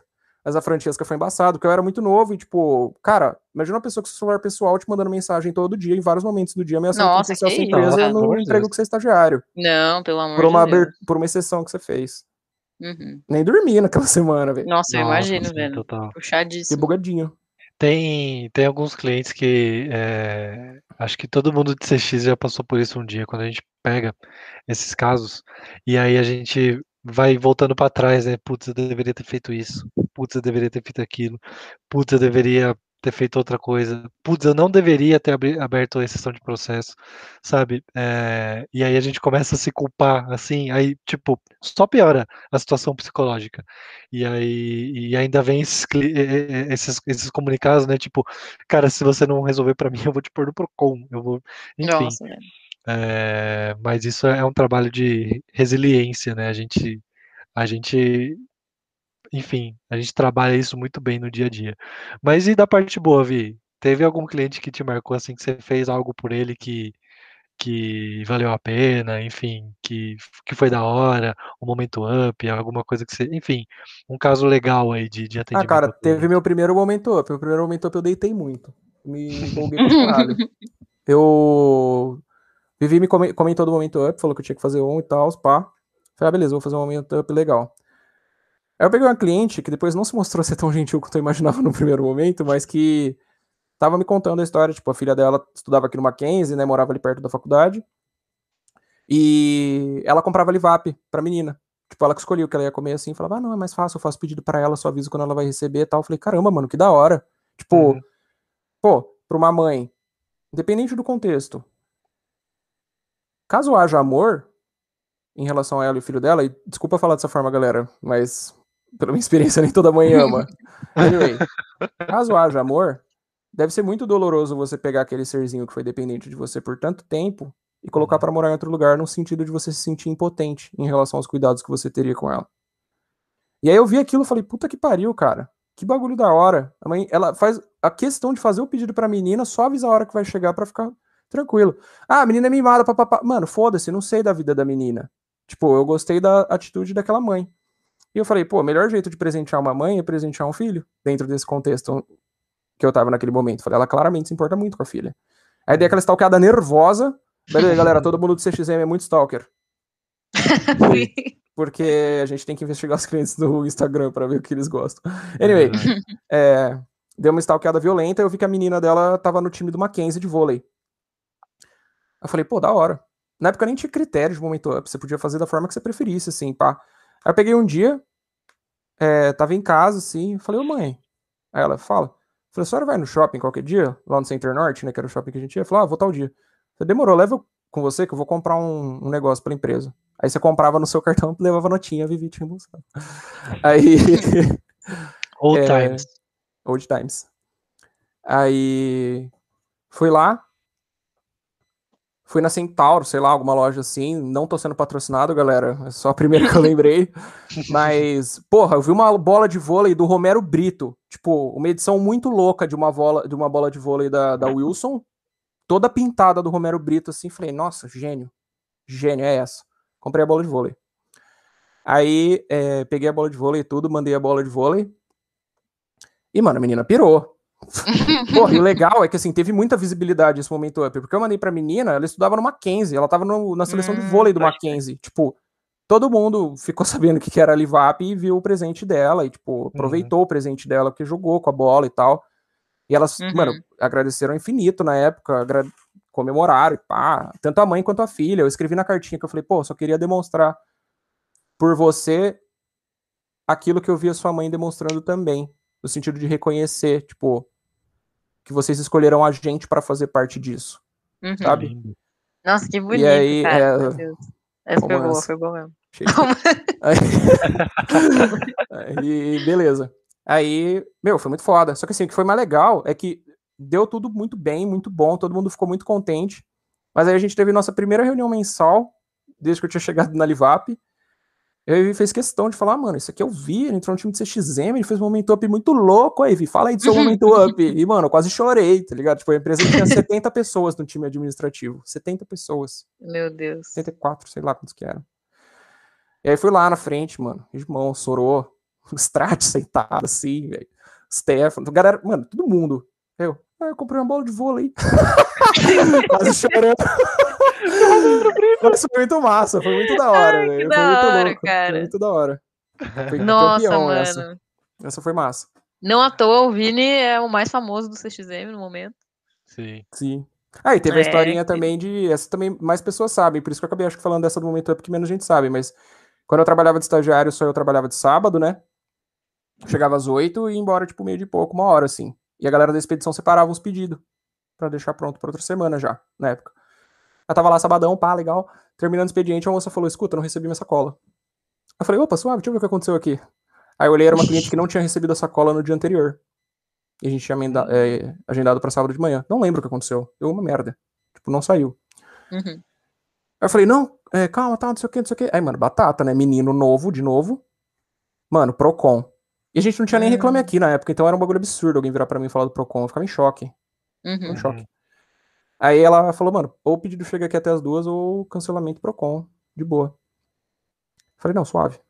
Deixa comigo. Galera da expedição já tinha ido embora, que eles vão embora meio-dia pontualmente, bater ponto, né? Pá, tchau.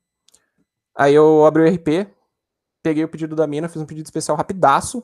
Plá, plá, plá, plá, plá, plá, plá. Pedido, entregue. Pip, picking, feito, tal, feito, feito, feito, tudo feito, pronto. Desci. Mano, abri os freezer tudo lá da expedição, comecei a caçar os produtos. Tipo, ah, tá aqui, achei, pá, não sei o que, ah, isso aqui é prato, peraí, põe o enforca gatinho assim, pá. Tudo escuro, tudo apagado já, assim, ó, hum, não sei o que. Foi aí que começou as quebras de estoque. Desculpa, Atenção, o estagiário tinha acesso a todos esses setores. Foi tudo culpa minha, é o efeito borboleta, galera. É o efeito borboleta. velho. Aí, Luquinha, foi culpa do Vini. Foi eu. Eu peguei um É. salmão com chile em aça, que nem tá mais no cardápio, mas era incrível. E Ah, a partir disso, fudeu. Zoeira. É, aí, mano, fiz o pedido rapidão, porque terminou meio de pouco, já era quase uma hora, a mina queria receber até as duas. Pá, beleza, peguei o pedido. Aí falei, mano, tá mó calor, velho. Será que isso aqui vai aguentar até lá? Aí peguei outra sacola de pano assim, pus duas sacolas de pano, falei, safe. Aí catei o endereço da mulher, joguei no Google Maps, aí olhei assim. Falei, ah, mano, nem é tão longe. Só que, tipo, não era mão de metrô. Eu não ia pagar Uber. Me fudendo. Porque na hora. na- olha o nível da imaturidade profissional. Eu nem considerei a possibilidade de pegar um Uber, chegar na segunda-feira e falar, Vivi, peguei um Uber porque. Tem um Uber pela empresa, né? Não, foda-se. 5km, eu consigo correndo. Mano, corri 5km. Sem caô. O pedido da Livap na mão. Mano, ele correu sem Não, e, e é, e- e é pouco pesado, né? O pedido congelado, dependendo do tamanho que você fizer, né? Mano, eu não é sei o que eu real, né? fiz. Eu acho que ele me ajudou porque, correndo o risco dele descongelar, o que não aconteceu, porque eu conferi tudo antes de entregar, hum, é, ele me ajudava a manter a temperatura do meu corpo relativamente baixa, porque, tipo, tava calor real, assim, eu tava correndo muito Nossa, rápido. velho. E não é como se fosse perto, porque era 5km, mas assim, cara, comparativamente falando, o Livap tá aqui na Amaro Cavaleiro, a casa da mina era quase no Ibirapuera, tá ligado? Tipo, você entrava no Itaim e ia lá pros meios, assim, sem caô. Nossa. Não, fora que São Paulo não é uma cidade exatamente plana também, né? Hum, É, então, sorte que eu peguei a Faria Lima ali. Nossa, quando eu peguei a Faria Lima, eu Uhum. jantei. Jantei, papei quilômetro. Aí não, não teve nem como. Ai, Aí eu cheguei, mano, tudo suado e tal. Vim entregar o pedido aqui da moça, tá? Você quer? Os caras, mano, você tá bem? Você veio de bike? Eu falei, não, vim correndo. Os caras, mano, o quê? Mas os porteiros, Meu isso, né? Eu falei pra cliente. Ah, sim. aí é. os caras, ah, ela já tá descendo aí pra receber. Eu falei, ô, tá bom. Aí eu tava tão nojento que eu falei assim, cara, faz um favor pra mim. Tipo, eu tô muito suado. Você só entrega na mão dela, por favor? O Cara, não. Demorou. Falei, beleza. Aí, mano, saí correndo Meu do prédio Deus. assim, tal, tudo suado, pá. Peguei o celular, mandei mensagem pra ela do meu celular pessoal. Falei, oi, cliente, tudo bem? Você recebeu sua encomenda com o porteiro tal? Aí ela, sim, acabei de pegar. Muito obrigada por resolver. Falei, é nóis. Aí fui pra casa tomar banho. Nossa, cara. É, correndo também? Mano, pior é que eu tive que voltar a pé até a Faria Lima pegar o metrô, tá ligado? Porque não tinha o que fazer. Vinícius, cara. Nossa, é impressionante, é impressionante. Agora a gente descobre que ele corre não só por lazer, mas ele aprendeu na raça, do tipo, eu vou correndo porque não tem opção. Pretty much, guys. Exatamente. exatamente. Caramba, Ah, cara. gente, eu tenho asma. Então, Nada importa, tudo é possível. Coach. Asma e 2% de gordura no corpo. Então, assim, Exatamente. Ah, pronto. Ah, pronto. Mas é Ai, isso, galera. mano. Essas são Cara- algumas das historinhas maneiras. Bom demais. Eu me diverti de muito ouvindo, sério. Tipo, você é um- uma lenda do CXM. e eu tenho certeza que todo mundo que tá ouvindo agora tá muito feliz de ter ouvido essas histórias todas aí. Eu te enxergo de outra forma agora. Porque eu Outra já forma. sabia de muita história. Não, não sei, outra forma é muito profunda, né? Mas, tipo, muda a perspectiva que você tem da pessoa, né? Tipo, Muda, é né? Muito Sim. legal, cara. Muito A legal. A nossa história é parte da nossa identidade. Sim. Total. Vocês acabaram de descobrir mais um pedaço. Exatamente. E, e- e tinha mais coisa pra falar, ou qualquer hora a gente faz uma parte 2 contigo, viu? A gente vai. Nossa, porque tem história. A gente teve que o cortar Mano, aqui, é. gente. Hoje foi o dia da palestrona.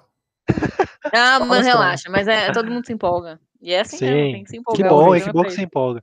No próximo a gente fala um pouquinho mais de, de, de comunicação, de, de linguagem, de. Cara, porque o Vini, quando para pra falar dessas coisas, cara, você tem que realmente anotar, assim, porque são Nossa, coisas muito. mano. Fazer um audiobook. Vamos fazer um audiobook. Vamos, vamos. Pode Fazer um audiobook. É também. isso, é isso. Fê, vamos pro bate-bola aí pra gente. finalizar. Vamos, agora, Vini, é o seguinte: É o pergunta. seguinte, olha, olha o dedinho da Fernanda. Quem tá no Spotify não vai conseguir ver. Mas quem tá no YouTube, olha o dedinho da Você viu, Fernanda. Andrei? Acabou o horário do expediente. Mãozinhas Vira isso aí. É, é. gente, a Fica assim, muda. zona, bar. Bar, zona, verdade. Ai, gente. É, ó, Nossa. seguinte, então. Perguntas diretas, respostas diretas. Não precisa se alongar nas Guria, respostas. Demorou, Tá? velho. Tem duas aqui que, se você quiser dar uma alongada, a gente deixa. Mas, assim, as duas últimas. Right. Então, bora. Bora. Começando simples. Comida e drink preferidos. Bolinho falar de de arroz. comida com Vini. Bolinho de arroz da Dete. Bolinho de arroz da Dete. Era o da minha avó, mas ela morreu. Então não tem mais. Da Dete. e, e drink preferido. Ah, mano. Gin tônica, né? Tropical Hum. Refreshing. Ah, Top, Faria Limer. Faria Limer. Olha, Limer. Pra quem não sabe, quem não conhece a tônica, Dete, inclusive. A Det, se você eh, sair do, do escritório de Pinheiros e virar à esquerda ali na Mário Cavaleiro e ir reto, até o infinito, mas acho que é uns 10, 15 minutos, né? Você vai chegar no Aí. dezão, que hoje não é mais dezão, é dozão. É o 12 reais trezão um- agora. O 13? Bueno comeu lá hoje. Salve Bueno. Putz. Salve Salve. Bueno. Salve galera do 13 grupo do reais. trezão. A Det, que. Qual que é o nome dela? É, é, é Det. Putz, não vou lembrar o nome dela. Mas chama Det o restaurante. É 13 É reais. Dets. Dets. Tem um. S no final. E aí ela faz um prato champs pra você. Champs. Mas assim, Chambles. Galera, é Chambles. mas assim, recomendo. Recomendo. E é 13 reais, aceita vale, sobra os 10 reais ainda pra você comer alguma coisa no Pronto. fim de semana. E você vai comer bem, galera. É Vai. isso. Tô na Livap há um ano e um mês, todo dia eu escuto da Det. Nunca conheci.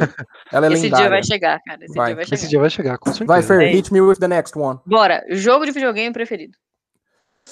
Caralho, aí fudeu, hein? Nossa. Tá. Dark Souls. Dark Souls. Eu achei que você ia falar do Kratos, mano. Não. Sabe por quê? Ah, Porque eu pensei, era, era era uma das minhas opções, por isso que eu falei que fudeu. É esses dois. Por quê? Porque o Kratos, ele tem uma linearidade, uma narrativa Kratos do God of War. do God of God War. of War. Ah. É, o cara fala, boy! Esse cara. ele tem uma linearidade, um storytelling muito bem desenvolvido. A narrativa do jogo é muito boa. Eu vivenciei todo o desenvolvimento dele, que eu joguei todos os Gods of War que existiram. E uma das coisas que eu mais valorizo nos jogos é o aspecto lúdico da coisa, certo? Então, por mais que fosse muito bom essa narrativa, o que é extremamente interessante, que o jogo fica muito mais legal, do sentido de você participar de uma história extremamente empolgante, você perde um pouco da magia do mistério. E a sacada do Dark Souls, só Uhum. vou fazer um parênteses, é que o jogo ele foi desenvolvido, o diretor do jogo era um japonês que adorava contos medievais, só que contos medievais em 1980 eram escritos em inglês Uhum. certo? E ele não tinha capacidade linguística suficiente para entender tudo que estava sendo descrito nas narrativas. Ele conseguia pegar somente fragmentos das histórias. E quando ele teve a oportunidade de produzir um jogo que tem uma série de contextos medievais envolvidos e referências relacionadas a várias outras coisas que existem e mitologias e esse tipo de coisa, ele fez questão de não deixar a narrativa dele tão clara quanto ele poderia deixar, fazendo com que o, o jogador tivesse que ler descrição de equipamentos para entender um pouco da história do lugar onde ele se encontrava. Porque o enredo do jogo gira em torno do fato de que você é um morto-vivo que, por algum motivo, tem consciência da sua condição existencial e começa a lutar contra aquilo que te ameaça e progredir à medida que você avança.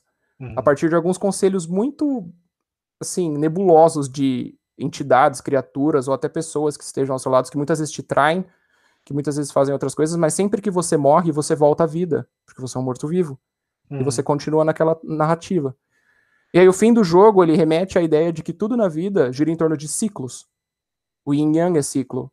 Sim. A cobra que morde a própria cauda da mitologia nórdica, que eu não sei falar o nome, e o mundo da puta que pariu, morde o próprio rabo. Ela é um ciclo. Sim. Existe, tipo, tudo, todo, assim, tem muitas referências simbológicas que envolvem existência pautada em ciclos. E do ponto de vista Sim. físico, isso acontece. Os nossos átomos podem não se unirem da forma que eles o fazem hoje, de forma que a gente tenha consciência sobre a nossa existência, mas eles vão continuar pendurando até sabe se lá uhum. quando, sabe? Uhum. E vai existir um ciclo em relação a cada um desses átomos. Ao mesmo tempo que o ciclo ele é macro, ele é micro. E o jogo ele capta isso, fazendo com que a história inteira gire em torno de um movimento cíclico, onde depois de você terminar o jogo, o mundo volta para a Idade das Trevas. E aí dentro da Idade das Trevas, um dos mortos-vivos, por algum motivo, começa a lutar contra as chances do destino até conseguir vencer Caramba. e o mundo ser engolido em escuridão de novo. Olha que Gente, louco. Vocês tinham dúvida se o Vini é uma pessoa profunda? É, Mano, é, é muito louco as questões existenciais desse rapaz, gente. É. Até no videogame. Tem que, que fazer o meu diploma. Eu investi muito Eu nisso. Eu fiquei com vontade de jogar. É de play, PlayStation? É do quê? É. Tem pra computador? O... Tem podia perguntar isso depois. Mas... Tem pra computador. E saiu pra PS3, eu acho. Da Mas hora, assim, roda em qualquer PC, o jogo é top. Eu joguei no PC, tipo, é sensacional. Curiosa. Eu vou procurar isso aqui. Bora. Anime preferido. Uh! Nossa, boa. Difícil também, hein? Nossa, agora empolguei bruxo. É... Puta, tem muitos. Mas, mano, Escolhe eu um. vou seguir a mesma linearidade do Dark Souls. Da crise existencial. Guren Lagan. Esse é muito bom. Esse é muito Guren bom, galera. Lagan. Guren Lagan. Guren Lagan. Crítica social foda. Tá. Assim, da hora. só para fazer um disclaimer, se você não gosta de robô gigante saindo na mão e questões existenciais, não assiste. Se você gosta, assiste, porque é tudo que você poderia esperar. Bom, Qual plataforma? Muito bom. Sem jabá. Netflix. Ó, oh, então tá fácil. Top. Fácil. Fácil. Muito bom. E a brisa é assim, full protagonismo, tá? É tipo, cara, eu sou o protagonista, nada importa, eu vou vencer, foda-se. E isso é ditado do começo ao fim do anime, não deixa de ser empolgante. É impressionante. Da hora. Uau. Muito bom. Vini, Melhor viagem que você já fez? Puta que pariu. Flashback de estresse pós-traumático da ex. Ai, Bora. não. A gente Zoeira, brincadeira. ah, Jinx.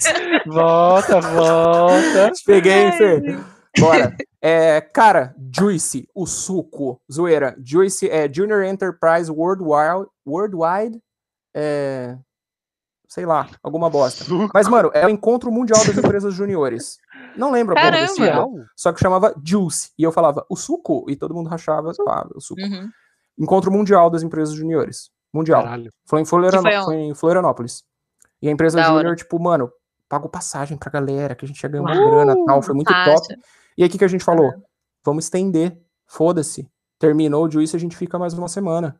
Bora, hum. bora. Mano, a galera juntou uma grana e a gente, tipo, nossa. Ou, oh, não tem nem o que falar.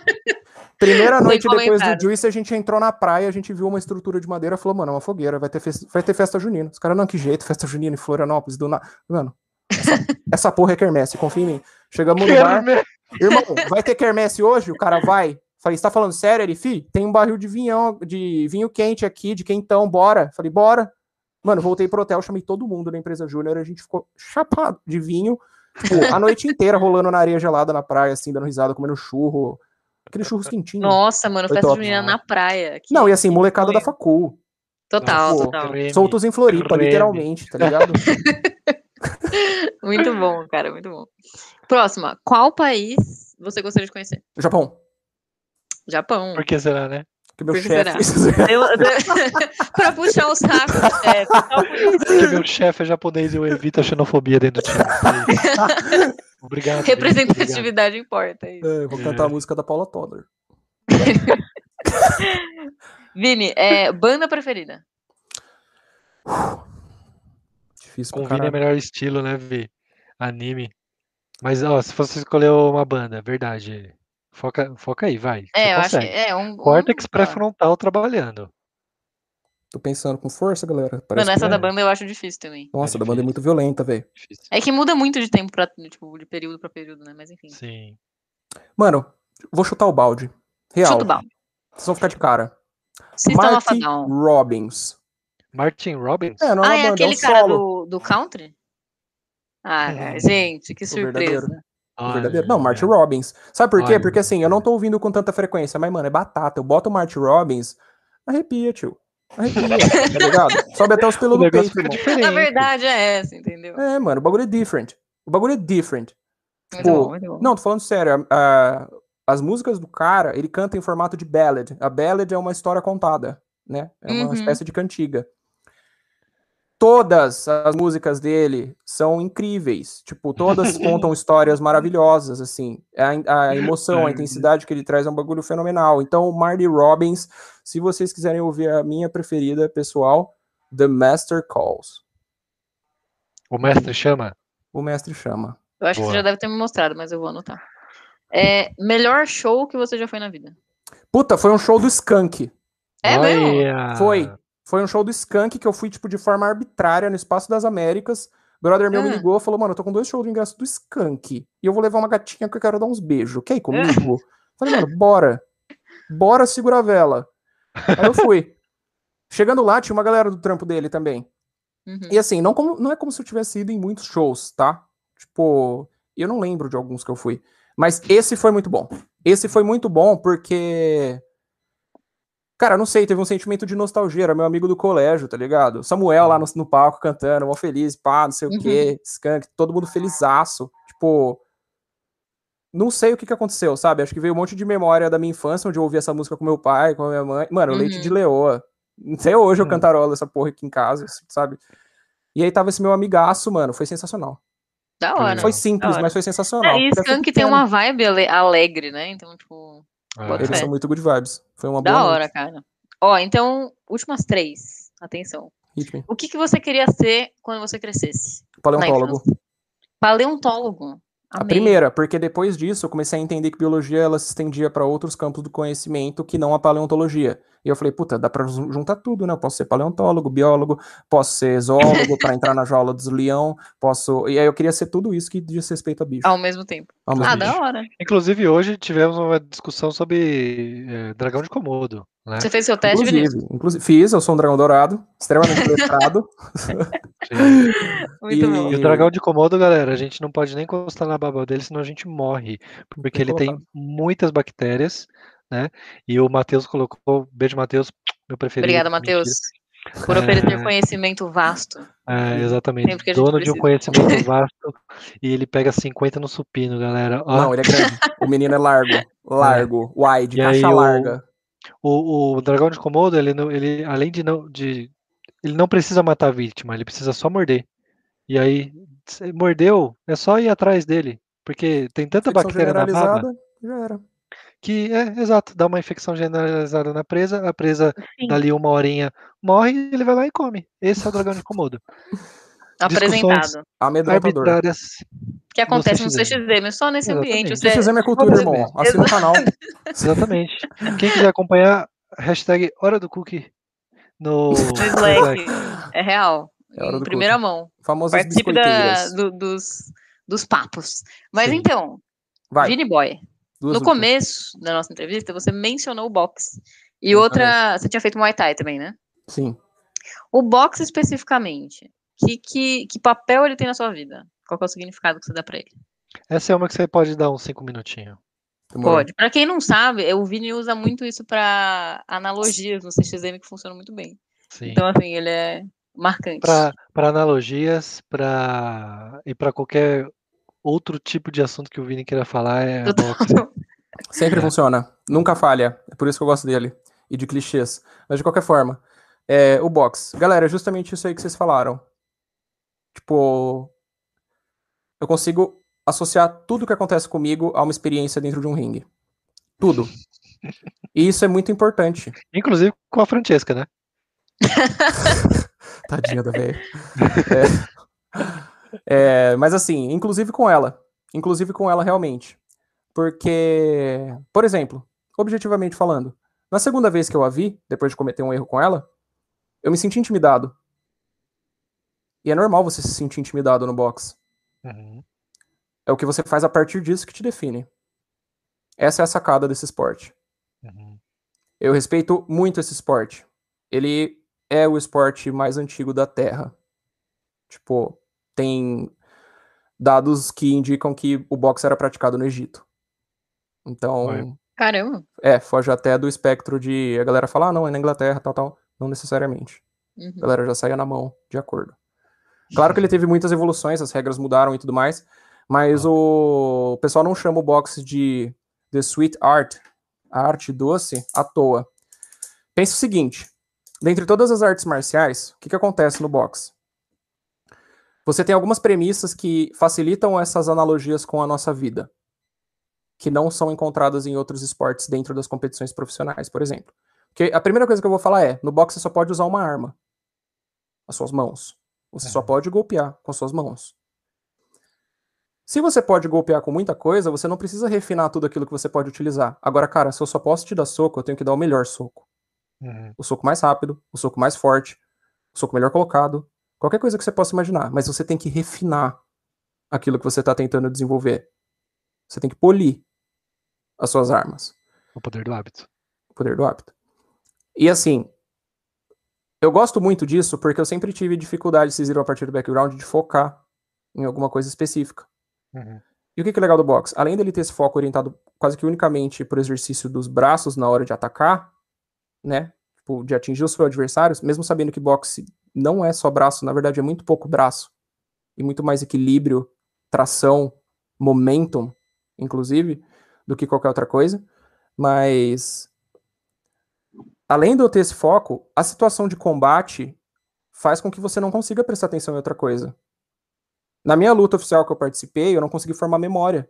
Por conta do volume de adrenalina e cortisol que devia estar na minha corrente sanguínea no, naquele dia. Eu não consigo, eu só consigo lembrar do meu pai e do meu técnico berrando. Só. Caramba. Só. Eu não consigo nem lembrar da cara do maluco dentro do ringue. Passou assim. Nossa. Beleza. Louco. E aí, é... o boxe ele também tem uma representatividade muito forte para mim, porque quando eu decidi voltar a fazer ele, eu tinha, eu tenho, sei lá, eu desloquei esse ombro umas oito vezes. Ele é todo é. regaçado. Eu tenho uma lesão labral que, mano, berço. Tipo, eu tenho que fazer musculação para sempre. Eu achava isso ruim, mas fazer musculação para sempre é bom, porque é algo bom. Então, ser obrigado a fazer algo bom é bom, né?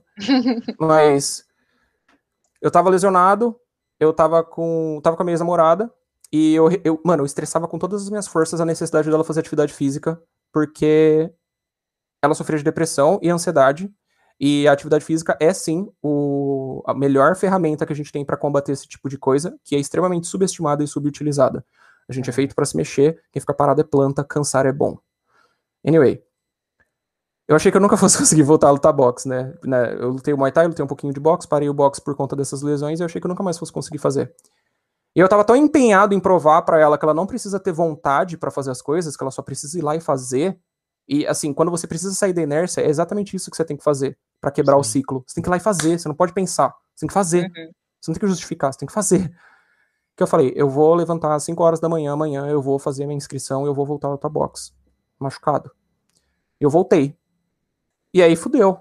Porque, tipo, eu fiz algo que eu nunca imaginei que eu fosse capaz de fazer. E eu tava num lugar que me ajudava em muitas coisas dentro da minha vida. O que você consegue pensar de forma clara, com alguém tentando acertar o seu rosto com força suficiente para o seu cérebro desligar, você consegue pensar de forma clara em qualquer situação. Sim. E as pessoas podem falar, não necessariamente, mas quem fala isso nunca entrou no ringue, porque quando você entra no ringue, você vê que é verdade. quando você entra no ringue e tem alguém tentando socar o seu queixo com força suficiente pro seu cérebro desligar, sem critério de tipo, mano, eu nem sei quem você é, irmão. Eu vou te quebrar no meio. Você entende que qualquer coisa que possa acontecer dá para lidar de maneira racional. E o boxe ajuda muito mais nisso. Mas Tô é, rindo, mas mas eu é tô rindo com... com respeito, porque Não, é Safe, eu racho, eu, eu luto dando risada. Justamente por quê? Porque o estigma de que a gente luta com raiva é a maior cagada. É, você fica puto sim. no ringue, você morre, o cara te Uhum. mata. Você Sim, entra do jeito errado, você tá indo pra frente, ele tá indo pra trás, ele põe a mão pra frente, você tá vindo com o corpo inteiro, cara. Não Já é era. berço, é hospital, dependendo do jeito que pega. já era. E Bom, eu já deu penso. pra entender profundamente quanto É. o boxe é importante na sua vida. É isso, dá pra eu continuar falando aqui infinito, galera. Mas assim, o ponto principal, na minha opinião, é.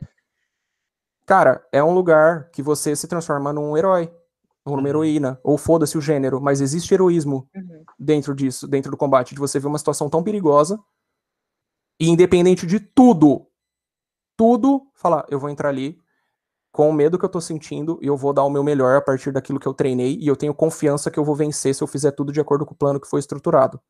Mano, cê- na moral, tipo assim, a gente leva uma vida mundana, comum. Quantos eventos na nossa vida são realmente marcantes? Mas a sensação que eu tenho é que toda vez que eu vou entrar dentro de um ringue, eu tô ali. Tipo, Uhum. só ali. Não tem outro lugar pra eu estar, porque eu não posso estar em outro lugar. É o máximo da sobrevivência uma situação de combate, porque ninguém quer brigar, todo mundo corre primeiro. Uhum. Só que quando você se coloca nessa posição por conta própria, cara, você vira o herói da sua história. Sim. E é muito massa esse sentimento. Tipo, é absurdo. Essa é a sensação. Acho que Cara, deu pra descrever. deu pra descrever bem. Deu uma bela descrição. Obrigada, Vini, arrasou. E última, que é mais profunda que isso até. Vixe, mas a fudeu. ideia é ser uma frase. Deixa eu dormir tarde. Ah. Uma frase. Não, uma a frase. última é uma frase. É. A última é uma frase? É. Uma Quem frase, uma sentencinha aí. Quem tem amigo tem tudo. Não, calma, bebê. Calma, bem. bem, Calma aí. Achei que eu ia falar uma frase. Nossa, que leigo. Vai. Não, não, não. Acho que eu, eu que introduzi mal. Mas a questão é a seguinte: Muito bom. Vinícius por ele mesmo. Em uma frase. Vinícius por ele mesmo em uma frase? Como é que você se definiria? Uma bela descrição pro Vinícius em uma frase. Nossa senhora. Pois é, querido. Essa é braba.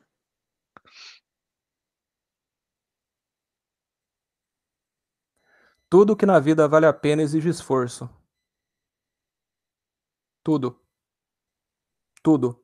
E é por isso que a gente tem que tirar a ideia de que esforço é algo negativo, ou que esforço tem que gerar dó, ou que Uhum. esforço tem que ser romantizado. Não tem nada, não tem que ter julgamento. É só um fato. Tudo na nossa vida que exige esforço, aliás, perdão, tudo na nossa vida que vale a pena exige, Exige esforço. muito esforço. Muito esforço. Porque, galera, é a reflexão eterna de tipo, o que, que a gente precisa? Muito pouco. O que, que a gente quer? Pode ser muito, mas por que você quer? Você realmente quer? Ou você acha que quer? Uhum. Independente de tudo isso, se você quiser ter alguma coisa na sua vida que você sempre possa olhar pra trás e falar, pô, que orgulho, pô, fico contente de ter feito isso, isso é um privilégio, exige esforço. Uhum. E tipo, eu digo isso é um privilégio no sentido de, olha o contexto na qual eu tô inserido a partir de tudo aquilo que eu fiz, isso é um privilégio. Poder ter exercido esforço a fim de adquirir esse essa situação é algo impressionante, tipo, mas ao mesmo tempo, eu falo isso tipo de forma muito orientada à cultura ocidental de que a gente tem que lutar para conseguir o que a gente quer. Só que a gente parte da premissa que a gente quer alguma coisa. Tipo, Uhum. quem diz que precisa querer? Eu sinto que nesse momento essa frase me define, mas daqui a um tempo não mais.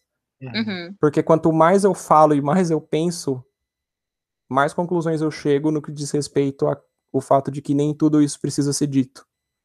Ou nem tudo aquilo que eu penso precisa ser adressado com a minha atenção. Sabe? É... Só sei que nada sei. Acho que se encaixa melhor no longo prazo pra mim. Boa. Cara, que Eu- bonito! Ah, eu. Não, assim, Fê, a gente falou com Cortella aqui, a gente falou com Pondé. Eu não sei onde estou. Is é this uma real life? Oh, by the way, Matrix remasterizado, galera, no Netflix, assistam. Olha. Uh, lá! Vocês estão de Boa, preto aí, ô Trinity New, do, do cast?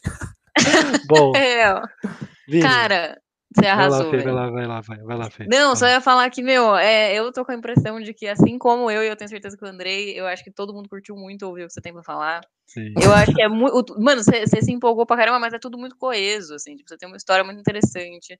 Eu Uhum. acho que tem muita gente que tá ouvindo aqui que te admira muito. Então, enfim, eu agradeço muito você ter topado essa entrevista.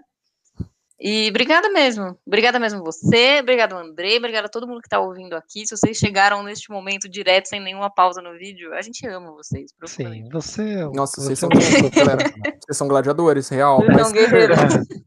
obrigado você por deixar eu participar, Adri, também pela oportunidade, pelo projeto maravilhoso que vocês estão fazendo, gente. Eu acho que isso é absolutamente sensacional. É, é o que a Fer falou, a gente se conhece melhor e, cara, nada mais justo do que a gente tentar se conhecer um pouco melhor. Acho que é isso que a gente peca em muitos sentidos, socialmente Total, falando. total. Sim, total. E. Galera aí, desculpa aí qualquer coisa, as brincadeiras excessivas, zoeira e aloprense e tal. Todo mundo que foi mencionado aí foi com muito amor, eu amo vocês. Por favor, qualquer discernimento que seja necessário ser feito, façam diretamente comigo, eu estou aberto a feedbacks Qualquer problema, fala com o Vini. em relação à minha identidade. Mas obrigado, galera, foi sensacional mesmo. Top. Valeu, gente. Ó, Valeu, no- queridos. o próximo episódio a gente não sabe quem é, por quê? Por quê? Porque a Bia, a Ana deu migué, né? Falou que não podia fazer, e aí não fez. E o, o da Ju, a Ju deu migué, falou que não podia fazer. Aí na semana que vem a gente vê quem é o próximo convidado. e aí, A gente não aí- vai prometer nada, entendeu? Porque a Exato. vida é uma caixinha de surpresas. Exatamente. Enfim, Mas mas... as pessoas vão aparecer aqui, esse é o ponto, e toda semana a gente vai tentar gravar, então a gente semana nosso que vem a gente está de volta. Exatamente. É isso. Então, é isso. Beijo, galera. Beijo, Vini, queridos. Vini Fê, vamos, pode sair da cal mesmo. Eu já mando uma mensagem para vocês no WhatsApp. Fechado. Tá bom? Beijinhos. Tchau, tchau. Tchau, gente. Tchau, tchau. Beijo.